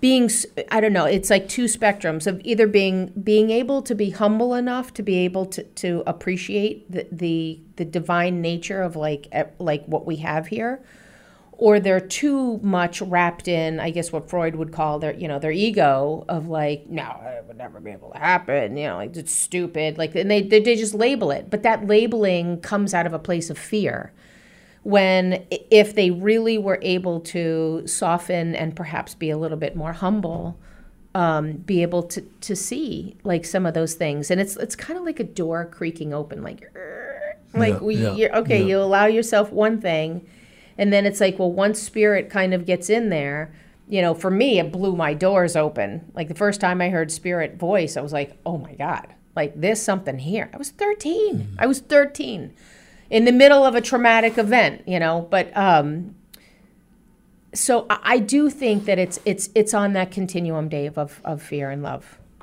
We and if more people live from a love-based stance you know then we- then we'll be okay. And even in that love-based stance there's plenty of room for logical reasoning thinkers with open enough minds to know that okay this may be you know like something that you believe in. I really don't but i'm going to give you the freedom eh, to, to be able to believe in what you believe in. I think even that that's that's kind of a bow to the to the love spectrum of things. Like not something i'm into right now but but i but i but i see you and i and i see that this is good for you and and and and that's maybe that's the answer to the previous question do you know what i mean of like um you know like somebody who is totally a believer and somebody who's like you, you know i'm not a believer you know with with no judgment attached to it Yeah, yeah. but maybe that's it of just uh, of just being able to allow uh, you know like you're your own person, I'm my own person. And together we're all, you know, like we, we, we find ourselves in these normal human situations, like at work. Like, you know, um, where I, I work with, you know, another person who I know does Reiki as well. And like, we sometimes kind of talk about it. We're two soulful people, but like, um, you know, I, I don't know. It's kind of like a big mixing pot in which you, you're kind of like putting in different ingredients, and um, th- the goal is love, um, but being able to see and meet people where they are and appreciate them hmm. on their own journey. And a lot of things you don't even know about anybody else. Y- You know what I mean? They're just they're just doing their thing, and you're doing your thing, hmm. and it's kind of like a you know you bring in the math. It's kind of like a Venn diagram, you know, of like okay, well in this moment we're together, and I see you. I'm honoring you, and I I don't know anything about your path, but but we're here communing hmm. in you know this lovely human in, interaction at the moment. Does that make sense? Uh, Well, to me, but yeah. Yeah. what do I know? Yeah, well, yeah, me too, right? do what I can with what I got. Um, now, are you doing uh, spiritual classes yourself? No, not right now. I've I've really kind of taken a break um, from that. Um, it was kind of a, a forced break initially, but now I, I'm kind of enjoying the time. And much like you know, like the way I lead my life is, uh, you know, I guess going back to that surfing metaphor with my brother-in-law, like I'm just kind of riding the waves as they come. Um, I'm really enjoying my family. Um, you know, my daughter is off at college, so Yeah. when she comes home, I'm really enjoying those, you know, those interactions. So I don't want to really be busy too much on weekends yeah. because that's the time when she comes home. And my son is a senior, so he's getting ready to go off to college. So I feel very drawn. This is part of who I uh, who I am as a person and what I do too. I literally, you know, give a shout out to my friend Sue. I, I go with the flow. Like I, I, just try to be in that moment. And right now, teaching would take me away from my family. So, uh, you know, could I go out and do it? Yeah, but it doesn't feel right right now. But I know, like I've, you know, got a couple of classes rolling around in my head. I literally just have to sit down and get them, you know, um, on. You know, I'm doing this talk with um, Miles Above Heaven. So I kind of just try to do what feels right in that moment, A- and I'm and I do my best just to be there just to be right there, right here, right now, as Ram Dass would say.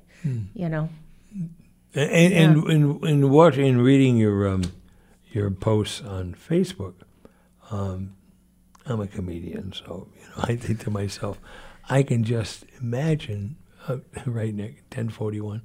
Uh, I Hey, just Nick. imagine. I love you too, brother. imagine people going, "Oh my God!" You know, they get up in the morning and they get on Facebook for a few minutes before they go to work and they read some of your stuff and they go, "Oh, please," you know, like they're Yeah, so. I'm sure that they're there are. so. No, but I'm saying Yeah. they're so. How do you help? How do you get these people who are, who are inundated with all kinds of crap going on, Yeah. and and they just want out from under the blanket? yeah.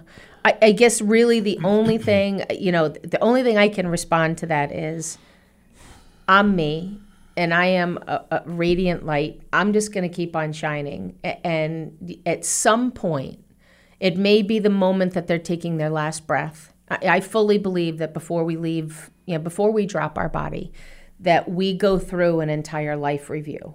Um, and I was, um, my mom passed in um, April of 2020, and I remember when it was the height of COVID.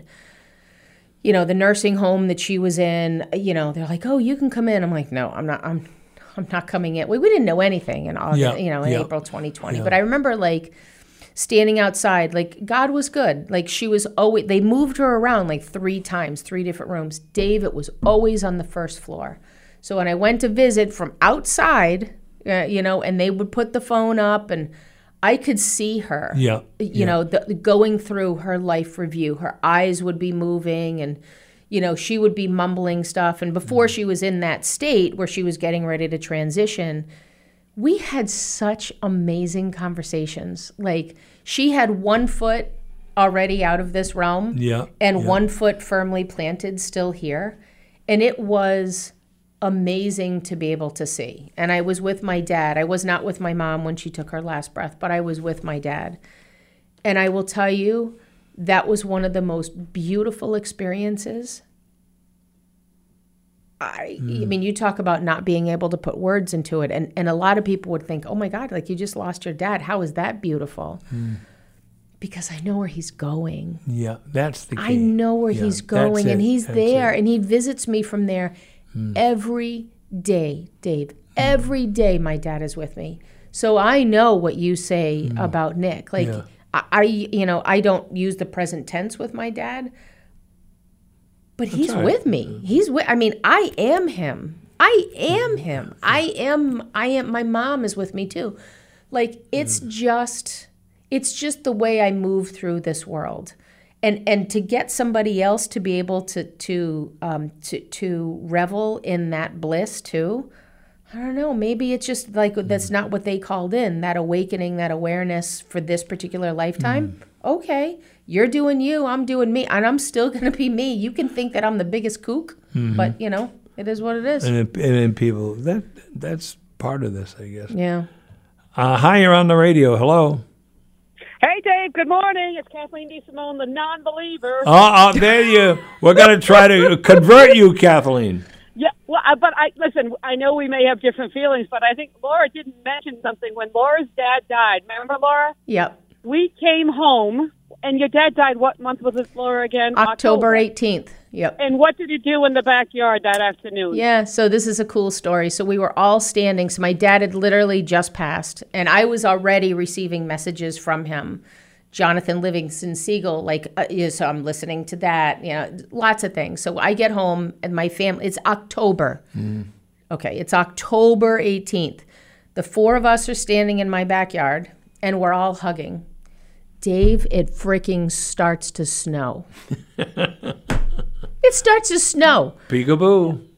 October 18th. It doesn't snow in October, but it did on the four of us. And, you know, for me, water has always been, uh, Yeah. you know, like I have a phrase which always comes to me, like, wash me clean. Like, Yeah. he was, that was his message to us of like, hey, I- I'm okay. I made it. I'm here. You know, and thank you, Kath, for calling in. Um, yeah, I, very- I absolutely remember that. Thank you, Mayor, but you still have to show up next week. I'll be there, my friend. Don't worry. I look forward to it. Thank you, Dave. All right, God bless you. I love Bye-bye you, now. hon. Uh, there Let she goes. hi.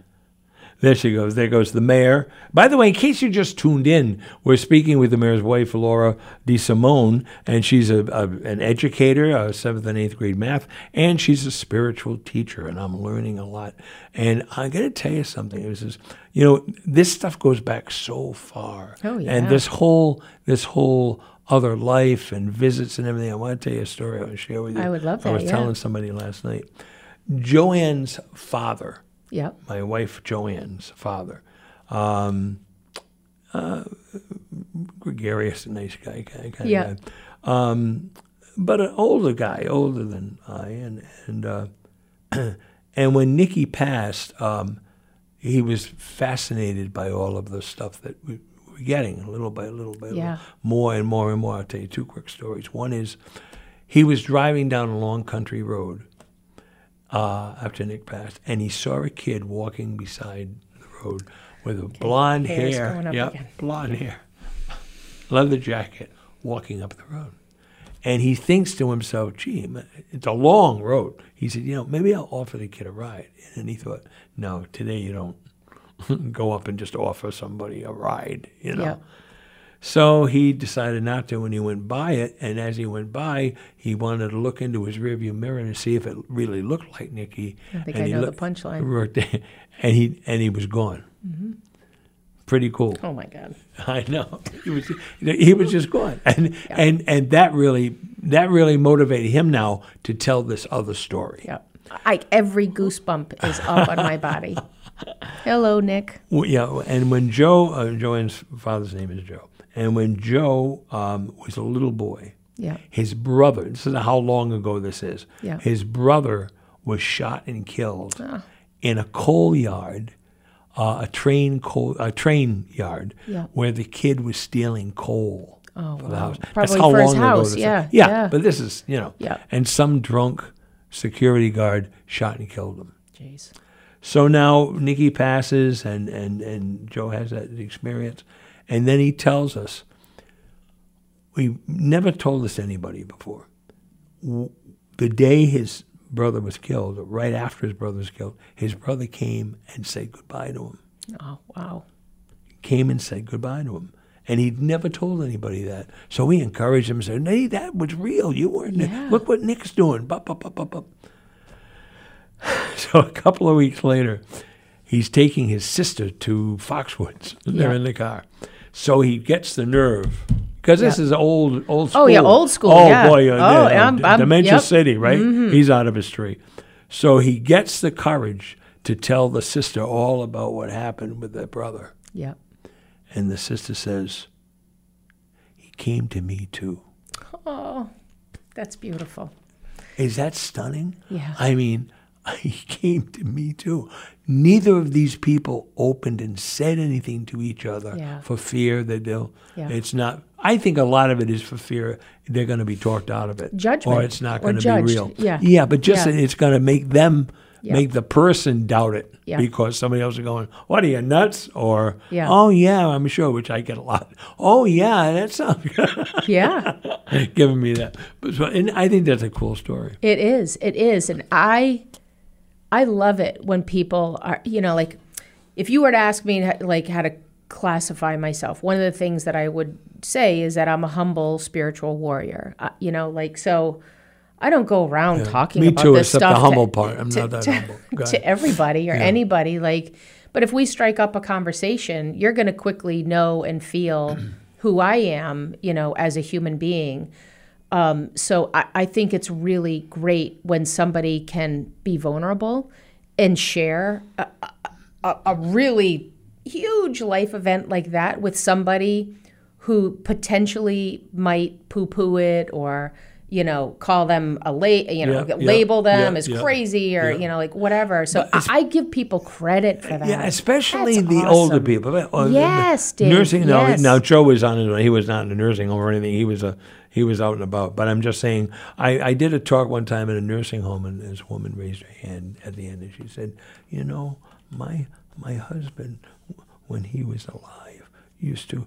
Push me on my shoulder, just push me with his finger. He pushed me on my shoulder to be funny. Or he, she said, and the other night I was in my apartment, and I felt a, a, somebody push my shoulder. And she's looking at me. She said, and I said, I know who that was. Yeah. She said, Who was it? I said, It was your husband. And you want to see her face Yeah.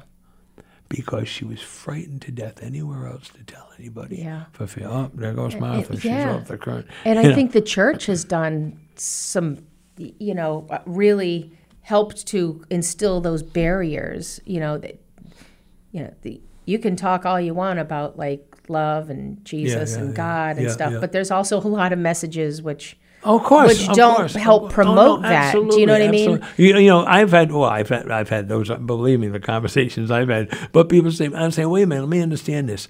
You want me to uh, do a hail mary to a woman I never met in my life? You want me to pray to Saint Jude, uh, d- d- d- lost cause? You want me to ask? St. Anthony to help me find my car keys, and you want to bury St. Joseph upside down in the lawn in front of your house, but you don't think my kid's going to tell me where I put my glasses? Yeah, yeah.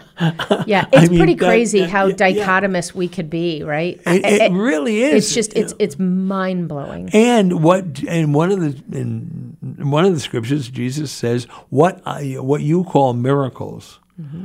uh, I what you, I did, you can do and more Yep, with your faith. Wholeheartedly You believe. can do and more. Yep. It, it's very clear in Scripture. Yep. You know. Yep. And and I don't think, and I've had this conversation before, but on the air, but I don't necessarily believe that.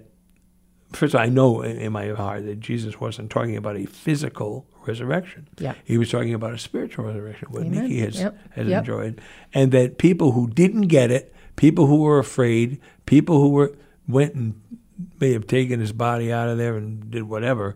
But I think that this was the, the thing that he was saying, you know, uh, be not afraid. Right. You know, Right. It continues. Yes. Uh, and, and it's and it's a wonderful thing and a gift f- for those people like the two of us who really see it and appreciate it and and walk in those footsteps daily. Like every moment is a new opportunity to to to shed a what no longer serves us and b to open up and turn towards love and, and again when i say love i'm not talking about a romantic love it just turn towards the divine you know uh, of of just pure Just again, here is one of those heart. Yeah, moments. Yeah, like it's it hard to talk right. about the divine stuff I in like it, right. normal terms. Yeah, well, but like just just let go. But that's the problem.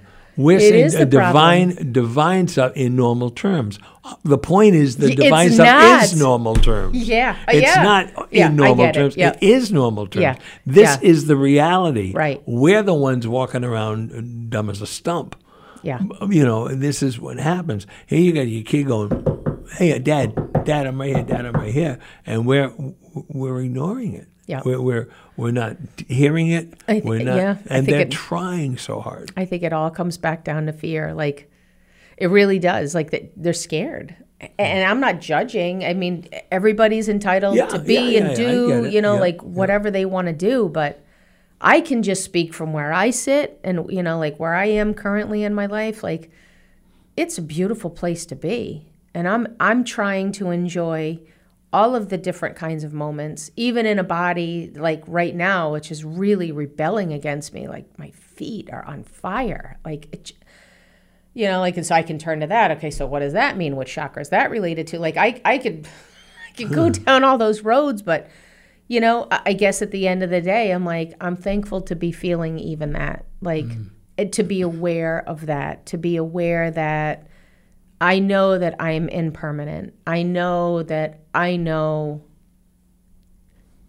I know that I've got a connection to something that a lot of people don't either care, want to, you know, whatever verb to, to, to allow in, and I am fully turning towards that presence every moment that I, that I become mindful and, and more aware of that. For me, that's that's my most real thing. Is something that's actually intangible. It's formless. Why have we brought up a society so afraid? You know, we're supposed to be, you know, uh, you know, we hear all kinds of other things um, about the deity, about whatever, and yet we are all afraid. Yeah. And I, I'm trying to understand that. We we try to teach the, the boys not to be afraid. That, that go do what you want to do. Yeah. Um, we have a son who Billy, who's with the San Francisco Opera, and he was uh, he had uh, disabilities, learning disabilities. He now sings in five languages. Wow. I mean, I mean, That's amazing. this- Go this is- Billy. yeah, go Billy. Yeah. I mean, this you know we just aren't willing to have the faith, Yeah. and we're afraid of failure. That's what I think. Yeah. There- one of the things I talk about is the Santa syndrome. When I try to get guys onto this, right? Yeah. Yeah. The Santa syndrome. We were brought up to believe about Santa Claus, and, Yeah. and then we were told, well, maybe not. And then we, it's you know the, the Tooth Fairy, and they go that, well, maybe not. And then it's the Easter Bunny. Well, well, Oh, maybe okay, I not. see, yeah. And so what happens is they're afraid that Lucy's going to move that football. Right? Yeah. They Yeah. they are afraid to invest. For, they want it to be real. They want it, you to be right. Yeah. But they're afraid to invest in it, Yeah. and it stops them from opening or taking the Yeah. leap of Yeah. faith. Yeah. Right. Yeah, and I don't I don't know if the either two of us can figure out an answer to that today, but I but I will tell you you you, you speak the truth. Yeah, like I, I- I don't know why I don't know why we live in such a fear-based society. I, I do know that I can't I can't do that.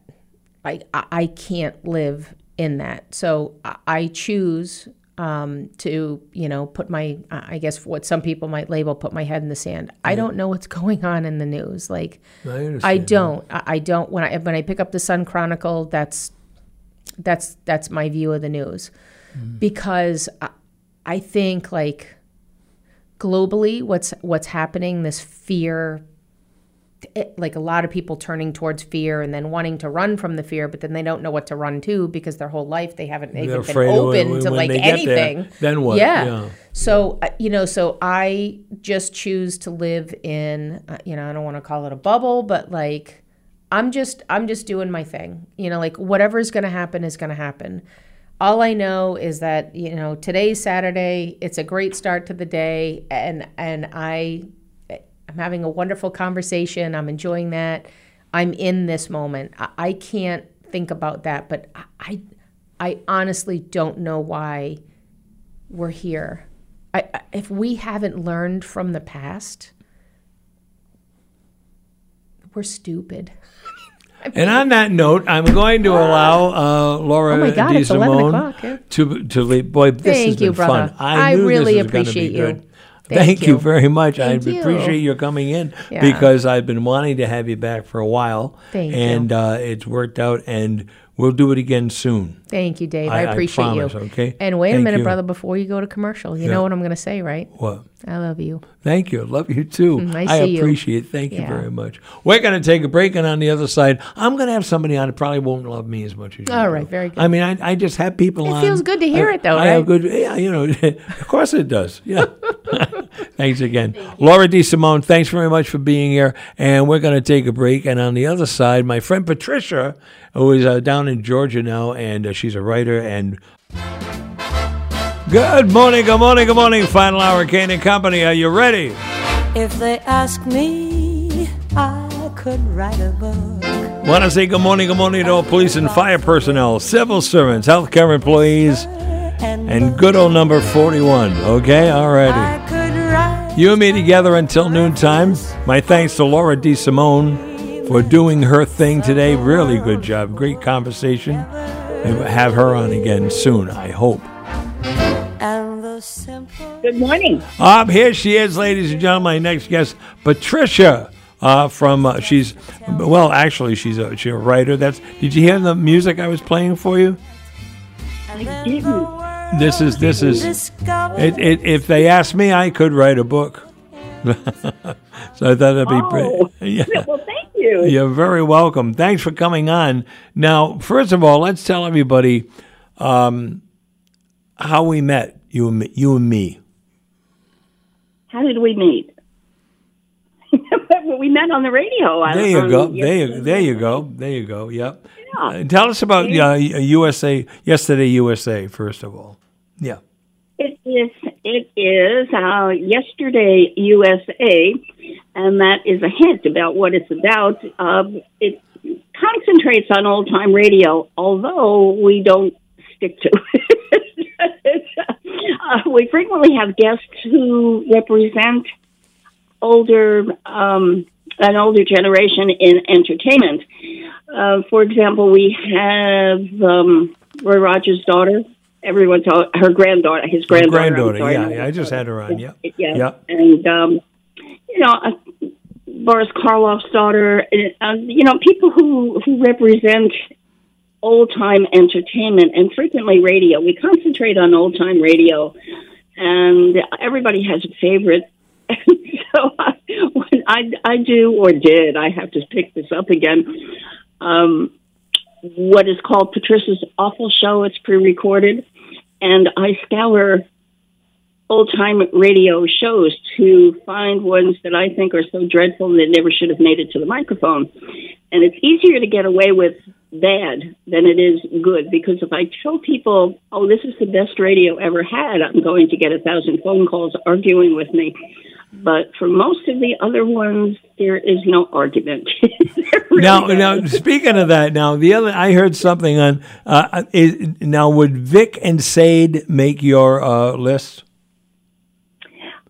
No, no. Um, it, it was clever writing. The uh, characters. Well, one of the interesting things about Vic and Sade is that there were so many characters, but you didn't hear any of them. They happened on the telephone, or people talked about them. And uh, but there are a lot of people who love Vic and Sade, and I guess if you stick with it for a while, you fall in love with the family. It's not my cuppa, so I don't listen to it very often. But no, it wouldn't make the office. Yeah, it's interesting because um, one of the things that I find fascinating about old time radio, and I, I listen to a lot of it. But the thing that kills me, and and first of all, the, the Vic and Sade thing is something that happened. I heard the kid um, say, "Well, that was white of you." That, that, I, that was what? white of you. Uh oh. I, I know, I know, I know. This is Yeah. what I'm. Yeah, th- boy, talk about. Oh my God. And the other thing, but the other thing that really cracks me up in listening, for instance, to the commercials on uh, oh Fibber McGee and Molly, let's say, and the announcer will say, "Guys or husbands, have you asked your wife what she's using now to make her soup?" Know, or ladies, this is a husband-tested recipe. I mean, all of the all of this sexist stuff going on, I, yes. unbelievable. Yes, and and the soap commercials are priceless as far as I'm concerned. There's one White King that is advertised on Chandu the Magician, Oh yeah, and it ends it ends with now this is wash day soap, and they're talking about laundry, and he finishes with "You'll love White King." And I think I don't think so. peekaboo. yeah, yeah, yeah. it worked that way. so, and um, Rinso has a happy little wash day song. I, I don't recall hearing my grandmother talk about happy wash days. Yeah, I, oh, it's, I mean, oh, you're, you're, you'll put a smile on your husband's face when he eats this, whatever. though. yes, Unbelievable. yes, yes. Yep. Oh, uh, you want to make sure it, everything's ready when he comes home. You're right. oh yes, oh yes. Uh huh. Now let's talk a little And, bit and the of termin- what? Yeah. No, go ahead. I was going to say that, as you say, with the expressions, the terminology is, uh, you know, uh, Fibber McGee and Molly were in the movie house one night, and one said to the other, "Where is Alice?" And he said, "Oh, she's up in the balcony petting with her boyfriend." Well, petting in 1940 meant a whole different ballgame. Yeah, he did. It did. Yeah. 2000s. So those kinds of things, you're right, and I think they're charming. I, I'm sure Yeah, they, well, I don't know. They give me they give me the creeps though. When I when I hear it, I go, oh, geez, you know. it's really funny how our society has so changed. Now let's Oh. talk a little bit about how you got to be on Yesterday USA. How how did that go? Well, it's not really a long story, but it's. I think it's funny. I am a ju- talk show junkie. I love talk shows, and mostly the older ones. Um, when people called in and they really did have conversations, but um, so I was looking for internet talk shows one night, and I came across uh, a category in Live 365. If you remember that collection, Yeah. and uh, one one of them was talk radio, and I thought, oh, this is really cool. And I saw Yesterday USA, and I clicked on it, and I happened into um, Fibber McGee and Molly show was playing, and it, it, I clicked on Yesterday USA, and I thought. Fibber McGee and Molly. Now I know, because my mother and grandmother used to say, "This place looks like Fibber McGee's closet." I had no idea. You know, what does a kid know, Fibber McGee? And so I started listening, and they had a chat room, and I checked in on chat a couple of times, and it was fun. They had a group of people in there, and that's how I found Yesterday USA and Walden Hughes, who is now really the um, chief person at Yesterday USA was in chat fairly frequently, and we got to talk. And he invited me one time to join him for one of the holiday shows at Christmas, which delighted me. And from there, it just happened. And now the two of us are on three nights a week. And he said, Patricia, we've been doing this for 18 years. And I said, What? So it was 18 years ago I started with them. Wow. I can't believe it. I, I know, I know. Nobody stays in at anything for 18 years, but I'm old school, I guess. Well, yeah, I guess so, but it's good. I mean, it's doing terrific for you, and and uh, all eighteen years now. You you are on the air though late Eastern time, right? I used to be on Eastern. Right now, I'm on Central. No, no, I'm- no. I mean the show. The show is on oh, late Eastern time. Yes, it, it starts at 10:30 Eastern. Um, Our show, the, it's 24-hour broadcasting Yeah. at yesterdayusa.com. But um, Walden and I are ten thirty three nights a week. and we victimize our listeners three nights a week. We have a good time. You know, the show has changed over time too. Yeah, yeah. You cover a lot of different areas and do a lot of different, but but of course, primarily initially anyway, this yesterday radio, which is pretty cool. Yeah, Yeah, yeah, it is fun. And and so you you like the radio, but but you're also you're also a writer. You you Correct. were you you're still doing it, I think, right? Uh, and what what did you write? I was strictly nonfiction and great admiration for people who can stick with fiction from the beginning of a story to the end. I was magazines um, almost exclusively for quite a few years and you know, kind of branched out, but I always billed myself as a generalist. People who were specialists and said, you know, I only do sports writing or I only do news. They lost work when um, when the evolution of, especially after the economic crisis in 2008 and 2009, magazines pulled in. They were not farming out um, jobs to writers. They all thought they could do it themselves, and it didn't turn out too well in some areas. But um, you know, so so people who did that exclusively, magazine writing, um, did not fare well. But I had kind of dipped my toe into public relations and marketing, and uh, I did website copy. So I had an opportunity to get more work, but essentially nonfiction magazine, um, general lifestyle, business, golf, um, quite a few areas. And did you, did you do many um, um, uh, personal pieces, uh, individual pieces, that kind of thing? Yeah, you mean um, like personal experience? No, no. I mean, like uh, interviewing somebody uh, about their life, about their particular. Um, did you do any personality stuff like that, as opposed to? I would. Huh? Um, I, go ahead. No, I'm saying. uh, Well, now now As you're doing to- interviews with celebrities, so to speak. Yeah. Or, yeah, that that kind of Uh-huh. thing. Did you do that kind of writing as, too before? I did. Not a whole lot of it, but yes, I did. And I had some really good opportunities. I met Rosey Grier one time, the football player. Yeah. What an what an experience! The man is is built like a house. he came through the door sideways. He, it was after he had left football, of course, and um, most sports people uh, get bigger. You know, I mean, look at Shaq O'Neal. Yeah, for goodness yeah. sakes, he used to be a string beat on the court, and now he isn't. And that's what happened with Rosey Grier. And he came. I don't know, he's well over six feet tall. Came through the door sideways, and it was like shaking hands with a frying pan. You know, his hands were huge, and just the most gentle person. So I had opportunities like that um, with sports figures a lot, and uh, it was fun. It, it, it was a whole. It, it's really a great way to make a living. Oh my gosh, it was fun. No, that's terrific. And so, uh, when you're on the air now, you got stuff coming up. We're going to take a break, and when we come back, we're going to talk more with my friend Patricia, who is uh, incognito. Well, she's also in Georgia, but that's another story. And when we come back, we'll talk about her career and what she's done and what's going on, uh, maybe in the future for her and Yesterday USA. You're listening to Kane and Company. Stay tuned.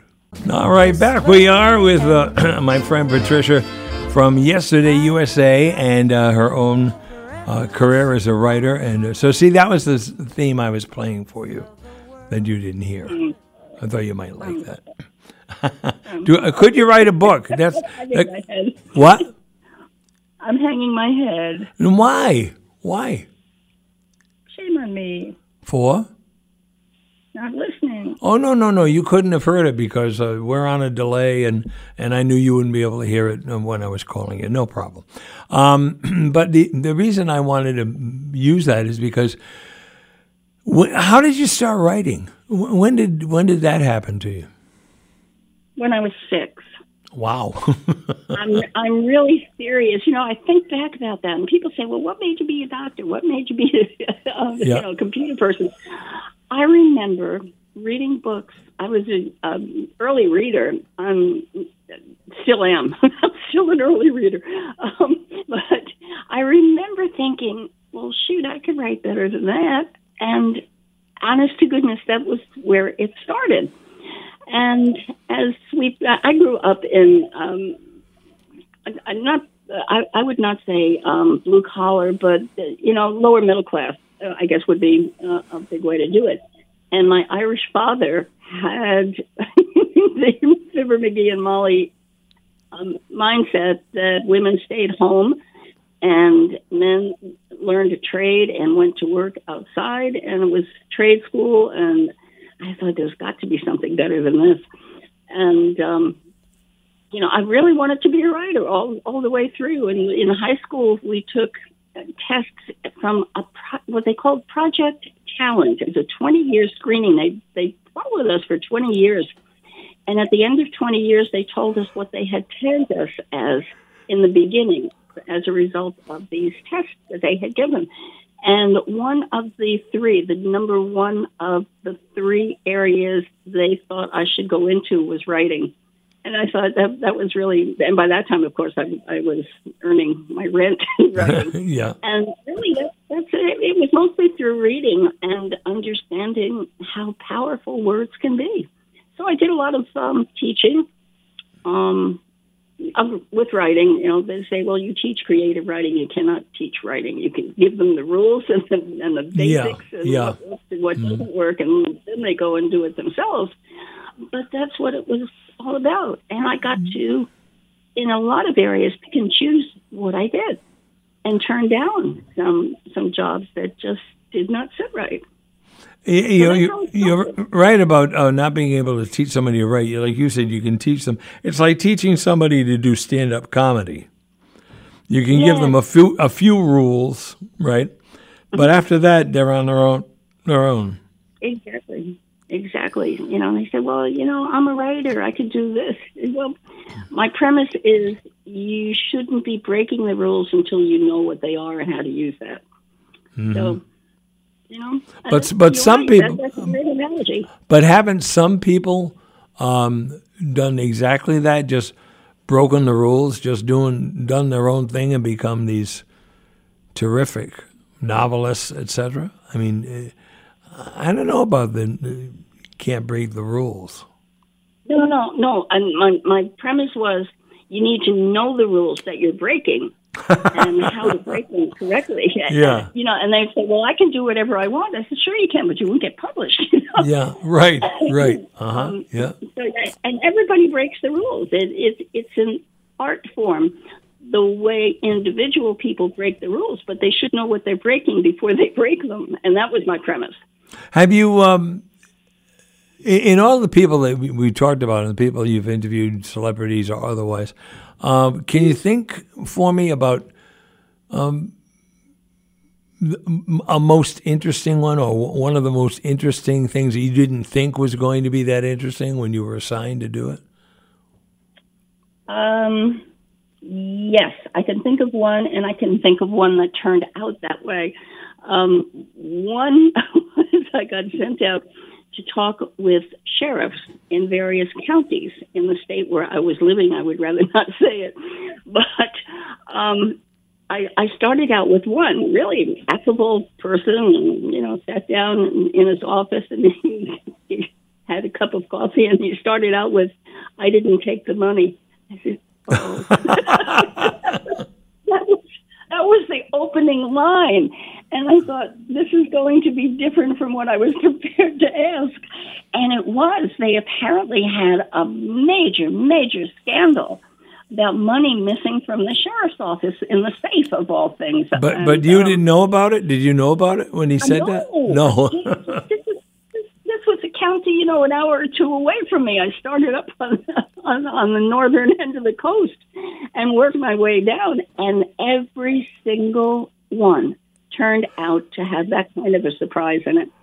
And I thought, oh my gosh, oh my gosh, you know, I mean, you really have to be careful because all these people either were alive or had people who were still alive, and um, so that was that was my big surprise. That that was a surprise one for me. Every single sheriff's office had a backstory. ah, and the other one? Yeah. Part another one. Um, one of my favorites, if not the favorite, was interviewing um, golf pro. his name just jumped out of my Ken Venturi. I'm so sorry. Oh, sorry. Ken Venturi. Okay. Ken, yeah, Ken Venturi was a pro golfer. Um, took the Open one year, which is a major, major. It, it's like the World Series of baseball, and um, turned after he retired, became CBS color commentator for golf, and he did that for 20 years. And when I approached the editor, the um, publisher of the magazine that I wanted to do it with, said, "Nah, he's been done to death." Said, "Let me try," and he gave me an hour. That was, you know, I had an appointment for an hour, and he was reputed to be a crispy critter, pleasant and and you know gracious, but he he was business. And that one hour turned out to two and a half hours, and he invited me back for the next day. And we just kept talking and talking, and I think that was probably the magic because he, we were talking. I was not interviewing; we were talking, and he talked about things about, for example, after a terrible car accident, he fell in love with the bottle and it kept him out of golf for a long time. The injuries did, and then of course on top of that he had this problem. And he told me the story about how he played in the Buick Open, and it was the first one. And um, if, if he didn't, he was living in his car at the time, and if he did not make it here, he was broken, and he took the Open. And we kept getting story like that. And finally he said, and you know, I was a profound stutterer. And I did. And this guy does color commentary on television for 20 years. And we talked about that. And he said, um, I, I, I sometimes trip into it. And he said, I have an article for you. And he went over to the uh, file cabinet and he started digging around and he started stuttering. He tripped over a couple of words. He said, I cannot do two things at the same time. It trips me up every time. Nobody ever knew that.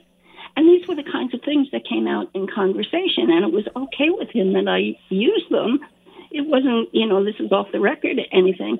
And it turned out to be an article that the publisher highlighted in the front of the magazine. Don't miss this one. It's it's there. It's a part of Ken Venturi you'll never see. And it was just an extraordinary interview with an extraordinary person. And that one will stay in my heart forever. He was just so open about these personal challenges that he faced hmm. all along. And um, it was good. It must be frustrating sometimes. You get a really good interview so with some really good stuff, and the subject doesn't want you to put that on the record. You know that story? You've heard my story? No, I guess not. Uh, do you remember Durward Kirby, who was with Garry Moore? I do. Sure. Okay, a lot of fun, and this, you know, we're talking old time folks here, and this was even before I found Yesterday USA, and I thought, wow, this is great. Um, sometimes you reach people because the person you're talking with knows a person who knows a person who knows a person, Right, and we're yep, down the yep. line. And I was interviewing a person, and he said, maybe you'd like to talk to Durward Kirby. And I thought, oh, be still my heart. I'd love to. So I found Durward Kirby. No one knew where he lived, but I did. No one knew his phone number, but I did. And you know, I told him who I was and what I was writing and, and which magazine, and this is what I wanted to talk about. And we, we were on the phone for maybe 20, 25 minutes. And he said, I have to go now. I said, that's fine. You know, I really appreciate the time. He said, of course, you know, you can't use any of this. And I said, what? Yeah. you can't use any of this. Like, we did not have this conversation. I am a silent person. And I had an option because he did not tell me up front. Right. You know, all of this is off Right. the record. It Yep. after the fact. So it, it in, in um, for lack of a better term, it didn't count. And I could do the honorable thing and not use any of it or even acknowledge that I talked with him or have a great chunk for the middle of my article. And I chose not to do it. I mean, this was something he asked in all sincerity, and he had retired and was an exceedingly private person, apparently, because he was stunned that somebody found him. So I didn't use it. And, and that's my story. That's pretty much the only one that happened that way. Okay, so now you can tell me what it was you didn't use. you know, quite a while ago. Yeah, but he's dead now. It doesn't matter. It doesn't matter. Yeah. No. Well, no. no. Oh, I okay. No, one it, little Even tidbit. if I could remember. What? Oh, okay. We're going to take a break, and when we come back, uh, she's going to be working on her memory. You're listening to Patricia. Uh, this is uh, Kane and Company. We're on till noontime, of course. And uh, if you'd like to talk to Patricia or have anything else you'd like to comment on, because we're going to talk about a whole bunch of stuff, telephone number is 508 222 1320. You stay tuned, all right? Ah, my friend Patricia's on the air with us, and uh, we're talking about all the stuff that she's written about and um, is uh, doing now on Yesterday USA. Uh, uh, what do you got coming up for uh, guests? Anything special that we should know about? Well, we just had one of what I think is the more interesting people. We had Robert Howe, who was a friend of George Burns for almost 20 years and Oh, worked wow. for him occasionally. Yeah. Yeah, and, and it was such great fun because you get personal insights, not down and dirty stuff that you find in a lot of magazines, but I mean personal insights that you can't find anywhere else except for personal conversations. You put us on to Bobby Rydell one time, and Yeah. that turned out to be just a, a dynamite interview. He was so open and, and so gracious. Um, so, you know, mo- mostly past because Walden makes arrangements for these interviews, and I have to pick up the phone and say, Walden, who is this? Well, do you know? Well, do you know who? Do you do you know who? Yeah, get, you know, he'll, yeah, he'll just send an email and say, "We've got uh, a guest coming on this date," and I say, "Who is he?" And it's so embarrassing because I need a head start, you know. Um, well, but do you know who Gary Lewis is? Yes, Oh, Gary yeah. Lewis and the Playboys? And the Playboys. We just had him on here. I just I've had him on twice actually in the last couple of months. Uh, he just he's celebrating his 60th anniversary in broadcast. So Wow. uh, I'll I'll send you that contact after I get permission. Uh, oh, that that would be great. maybe I'd like to have You him know, on. and yeah, one of the things that should not have surprised me but did, and I'll tell you how ignorant I am by telling you this, is that we have a very large audience in the blind community. Ah, yeah. And yeah. it, yeah, it, it always, uh, you know, puzzled me. How, and then I finally woke up one day and said, well, of course, it's an audio medium.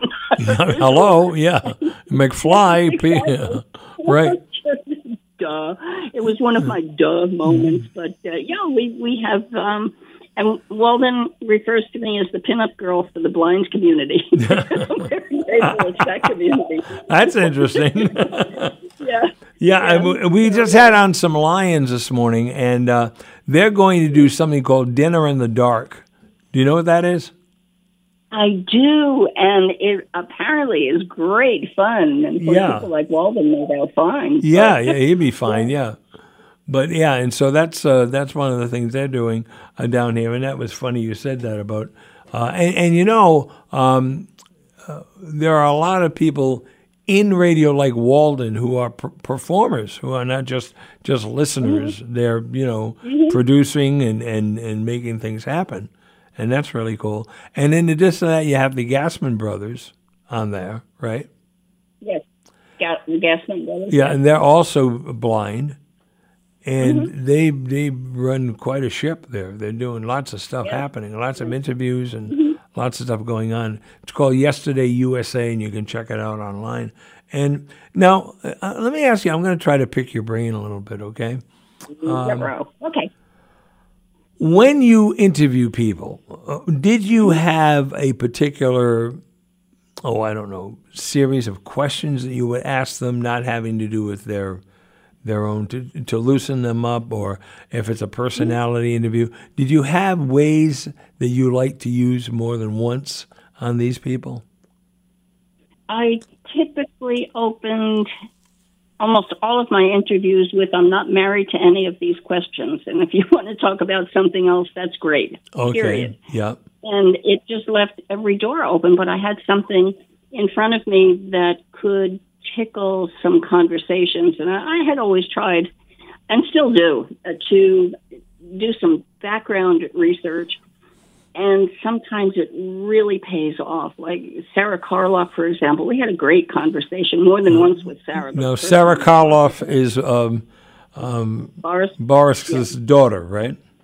correct. Yeah. Correct. Okay. Yeah. And um, when we got finished, she said that was the best interview I ever had. Nobody asked me those questions. Yeah, that's the part I like to hear. Yeah, I like it when an interviewee says that. Yeah, yeah, It's so much fun when when I hear somebody say, "Boy, that's a great question. Nobody ever asked me that before," and then I know I've hit pay dirt. Um, so yeah, but that's the way I start. I always started out. I'm not married to any of these questions. Talk. We mm-hmm. can talk about mm-hmm. anything you want, but these these are my starters. yeah. That's that's great. That's the way you do it. Now, do you find yourself? I'm sure you do. I, I shouldn't even ask this, but for people who don't do it for a living, is, don't you agree that the real key to a really good interview is for you to listen to the answers? Heavens to Betsy, yes.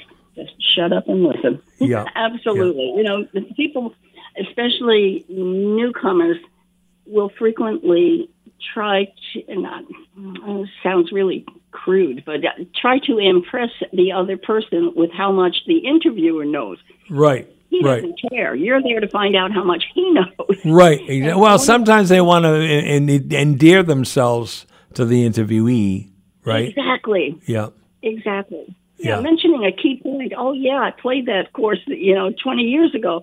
Period. That's that's really great. but one of the horror stories I tell all the time. I was listening to a PBS show. Someone was interviewing Bill Gates, and that can be pretty dry and mundane. And he branched off into an area that nobody had ever talked about before. Nobody. And I thought, wow, listen to this. And suddenly the interviewer broke in and said, here's my next question. She was following her own script and just trounced on the most wonderful opportunity she will ever have in her broadcast years Yes. and just ran right over it. I mean, you know, you, you show up with questions, you don't need to use them, but you show up with them. And I, I was just, whatever it was, I don't even remember what it was, it was that long ago, but whatever it was, for me, hmm. it was really an interesting area, and I knew that he had not talked about this before. And also, Um, also the the other thing that the, the other thing that I've used on occasion, a lot actually, is you ask a question, and you you feel it is a question that they they really want to give an answer to. When they get to the period in their sentence, shut the hell up.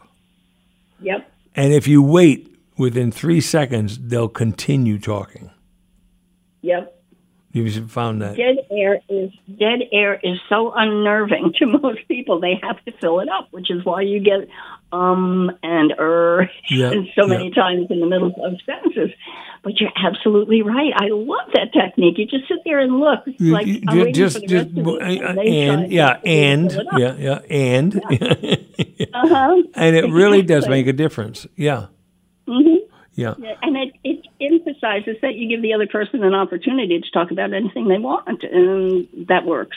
It's really tough though because you you, in order to um, well inform the uh, the listeners, uh, you need to kind of start in the beginning with a little bit of the, the stuff they've answered fourteen thousand times. You know, just a couple of things. But then, if you can find something, I had um, I had uh, Paul Anka on several years ago here, and uh, his people, you know, oh no, you've only got him for a, a, a half hour, and da da da, and, and don't ask about this, and, and only, and you got to plug where he's going to be, and and all that stuff. I said, yeah, okay, fine. But I surprised him because what I did was, I, uh, you know that he wrote the Tonight Show theme. Do you? Yeah. Well, and that then he gave half of it, of course, to Carson because Carson, so he got half the royalties. But what he didn't know, uh, I knew, was that that Tonight Show theme was a theme he had written years before for a song that Annette that Annette Funicello recorded. Oh my gosh!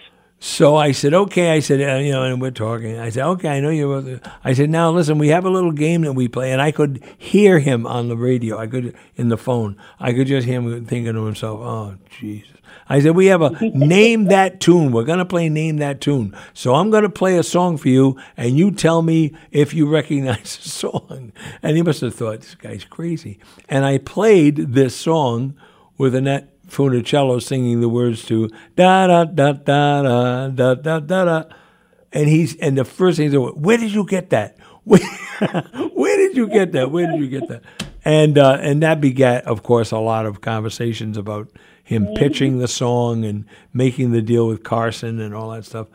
But here's the punchline for you. I had a half hour. And I said, Well, I said, my, my time's up. I only have a half hour. And I didn't say because of you. I just said I only have a half hour. And he said, Well, you know, he said, I'm off next Tuesday. You want to do it again? Uh huh. so I said, Okay, great. So the following Tuesday, I called him and we did the rest of the interview then, too. But it was funny about how, the, and the people around these people can be a real pain in the neck. Oh gosh. Oh, tell me about it. Yeah, no, you tell me about it. hmm Oh, you want me to tell you? Yeah, you tell me about your experiences with it. Um, well, one of them that comes to mind is the Statler brothers. We had 20 minutes with the Statler brothers. Yeah. Excuse me, not the entire group, not the quartet, but we started, or I started. I found Don Reid, who was the lead singer, the tenor, Yeah. and he was one of the two actual brothers in the Statler brothers. And I had 20 minutes. And I thought, oh my gosh, these people are so rich, you know, in their backgrounds. And I got close to the 20 minutes and I said, Don, I know we're coming up on on our deadline. How are we doing on time? I leave it up to them. And, and he said, oh, we're fine. Go ahead. Keep going. And I waited for another 20 minutes. I said, Don, how are we doing on time? Oh, that's what we're fine. We're fine. you know, as long as they're having a good time. Yeah. And through through that, we wound up with the brothers, the two of them, Harold and Don, on one time, and it was around Christmas time. And we were talking about their Christmas experiences, but what was fun for me was that two of them talked with each other, and that got more information than I could have. Ah. And it, it was kind of surprising because they had lunch almost every day. They live in the same town, they, or lived. Uh, um, Harold has passed since then. Um, but they grew up in the same town that their parents grew up in, and they still live there, and their kids live there. It's just one of those down home. Rhode Island matter Business how Competition. cool- Yeah. Keep going. Pardon? No, go ahead. I mean, um, one of the things that they got to was uh, we were talking about their careers, and Don said when I was in first grade, the teacher called two of us up to the front of the room before a recital and said, "You can move your lips, don't sing." and Harold. Harold started to laugh and he said, You never told me that. and these were the kinds of things that were coming out. So, yeah, you, you just give them room and Yeah. they'll go. Let so them they were talk, they were yeah. an awful lot of fun. They Yeah, were and and people. and the people around them, they, they don't help them. I I had to. Oh, I didn't have to. I went um, from the station here years ago. Uh, I went to, to Hawaii for a promotion for a trip that we were giving away, and I was able to get a hold of Don Ho's people, and I wanted to I wanted to interview Don Ho, and and I, I had and I also did a cable show, so I I wanted to get some video too, so I got a videographer out there. And I talked to his people, and he said, "Okay, uh, you only have 20 minutes. Where it was, um, don't mention anything about his service. He was in the Air Force. Don't mention anything about his military service. Don't do this. Don't do that. Make sure you mention, well, you know, he's blah blah blah blah blah." blah.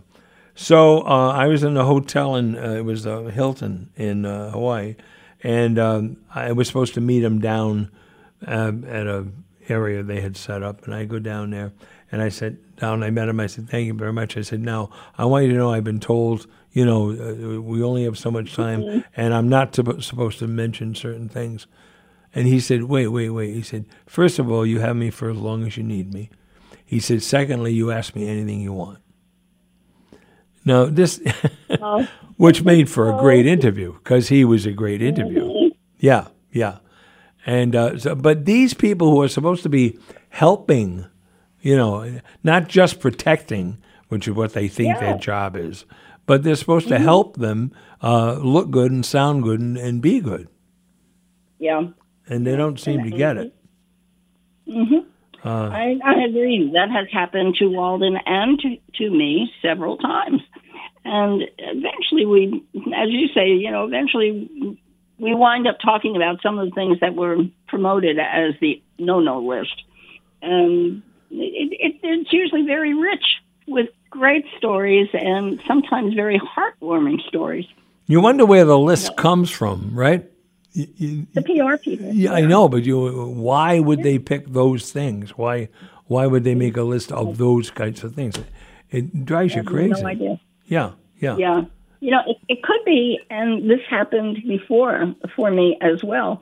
It could be that they had a bad experience with an interviewer in that particular area. and yeah, probably. It, Yeah, backs them into a corner. Yeah, it happened. I, I did um, some articles about the shrimping industry, of all things. I lived in an area where the largest, at the time, the largest shrimp boat fleet was uh, during shrimping season and they were really gracious people. the first guy I talked to, I walked into his office, and this is, you know, like on the waterfront for gosh sakes. and, and he he's got a machete on his desk, and I thought, this is not going to go well. You know? or if it doesn't go well, what's going to happen? Yeah, right. Yeah. yes, yes, you know, and and we had a great conversation. He was just one of those down home, affable people. He was just a down home boy. And when we got to the end, he said, "You see this thing on my desk?" yes, I certainly do. Can't miss it. Can't miss it.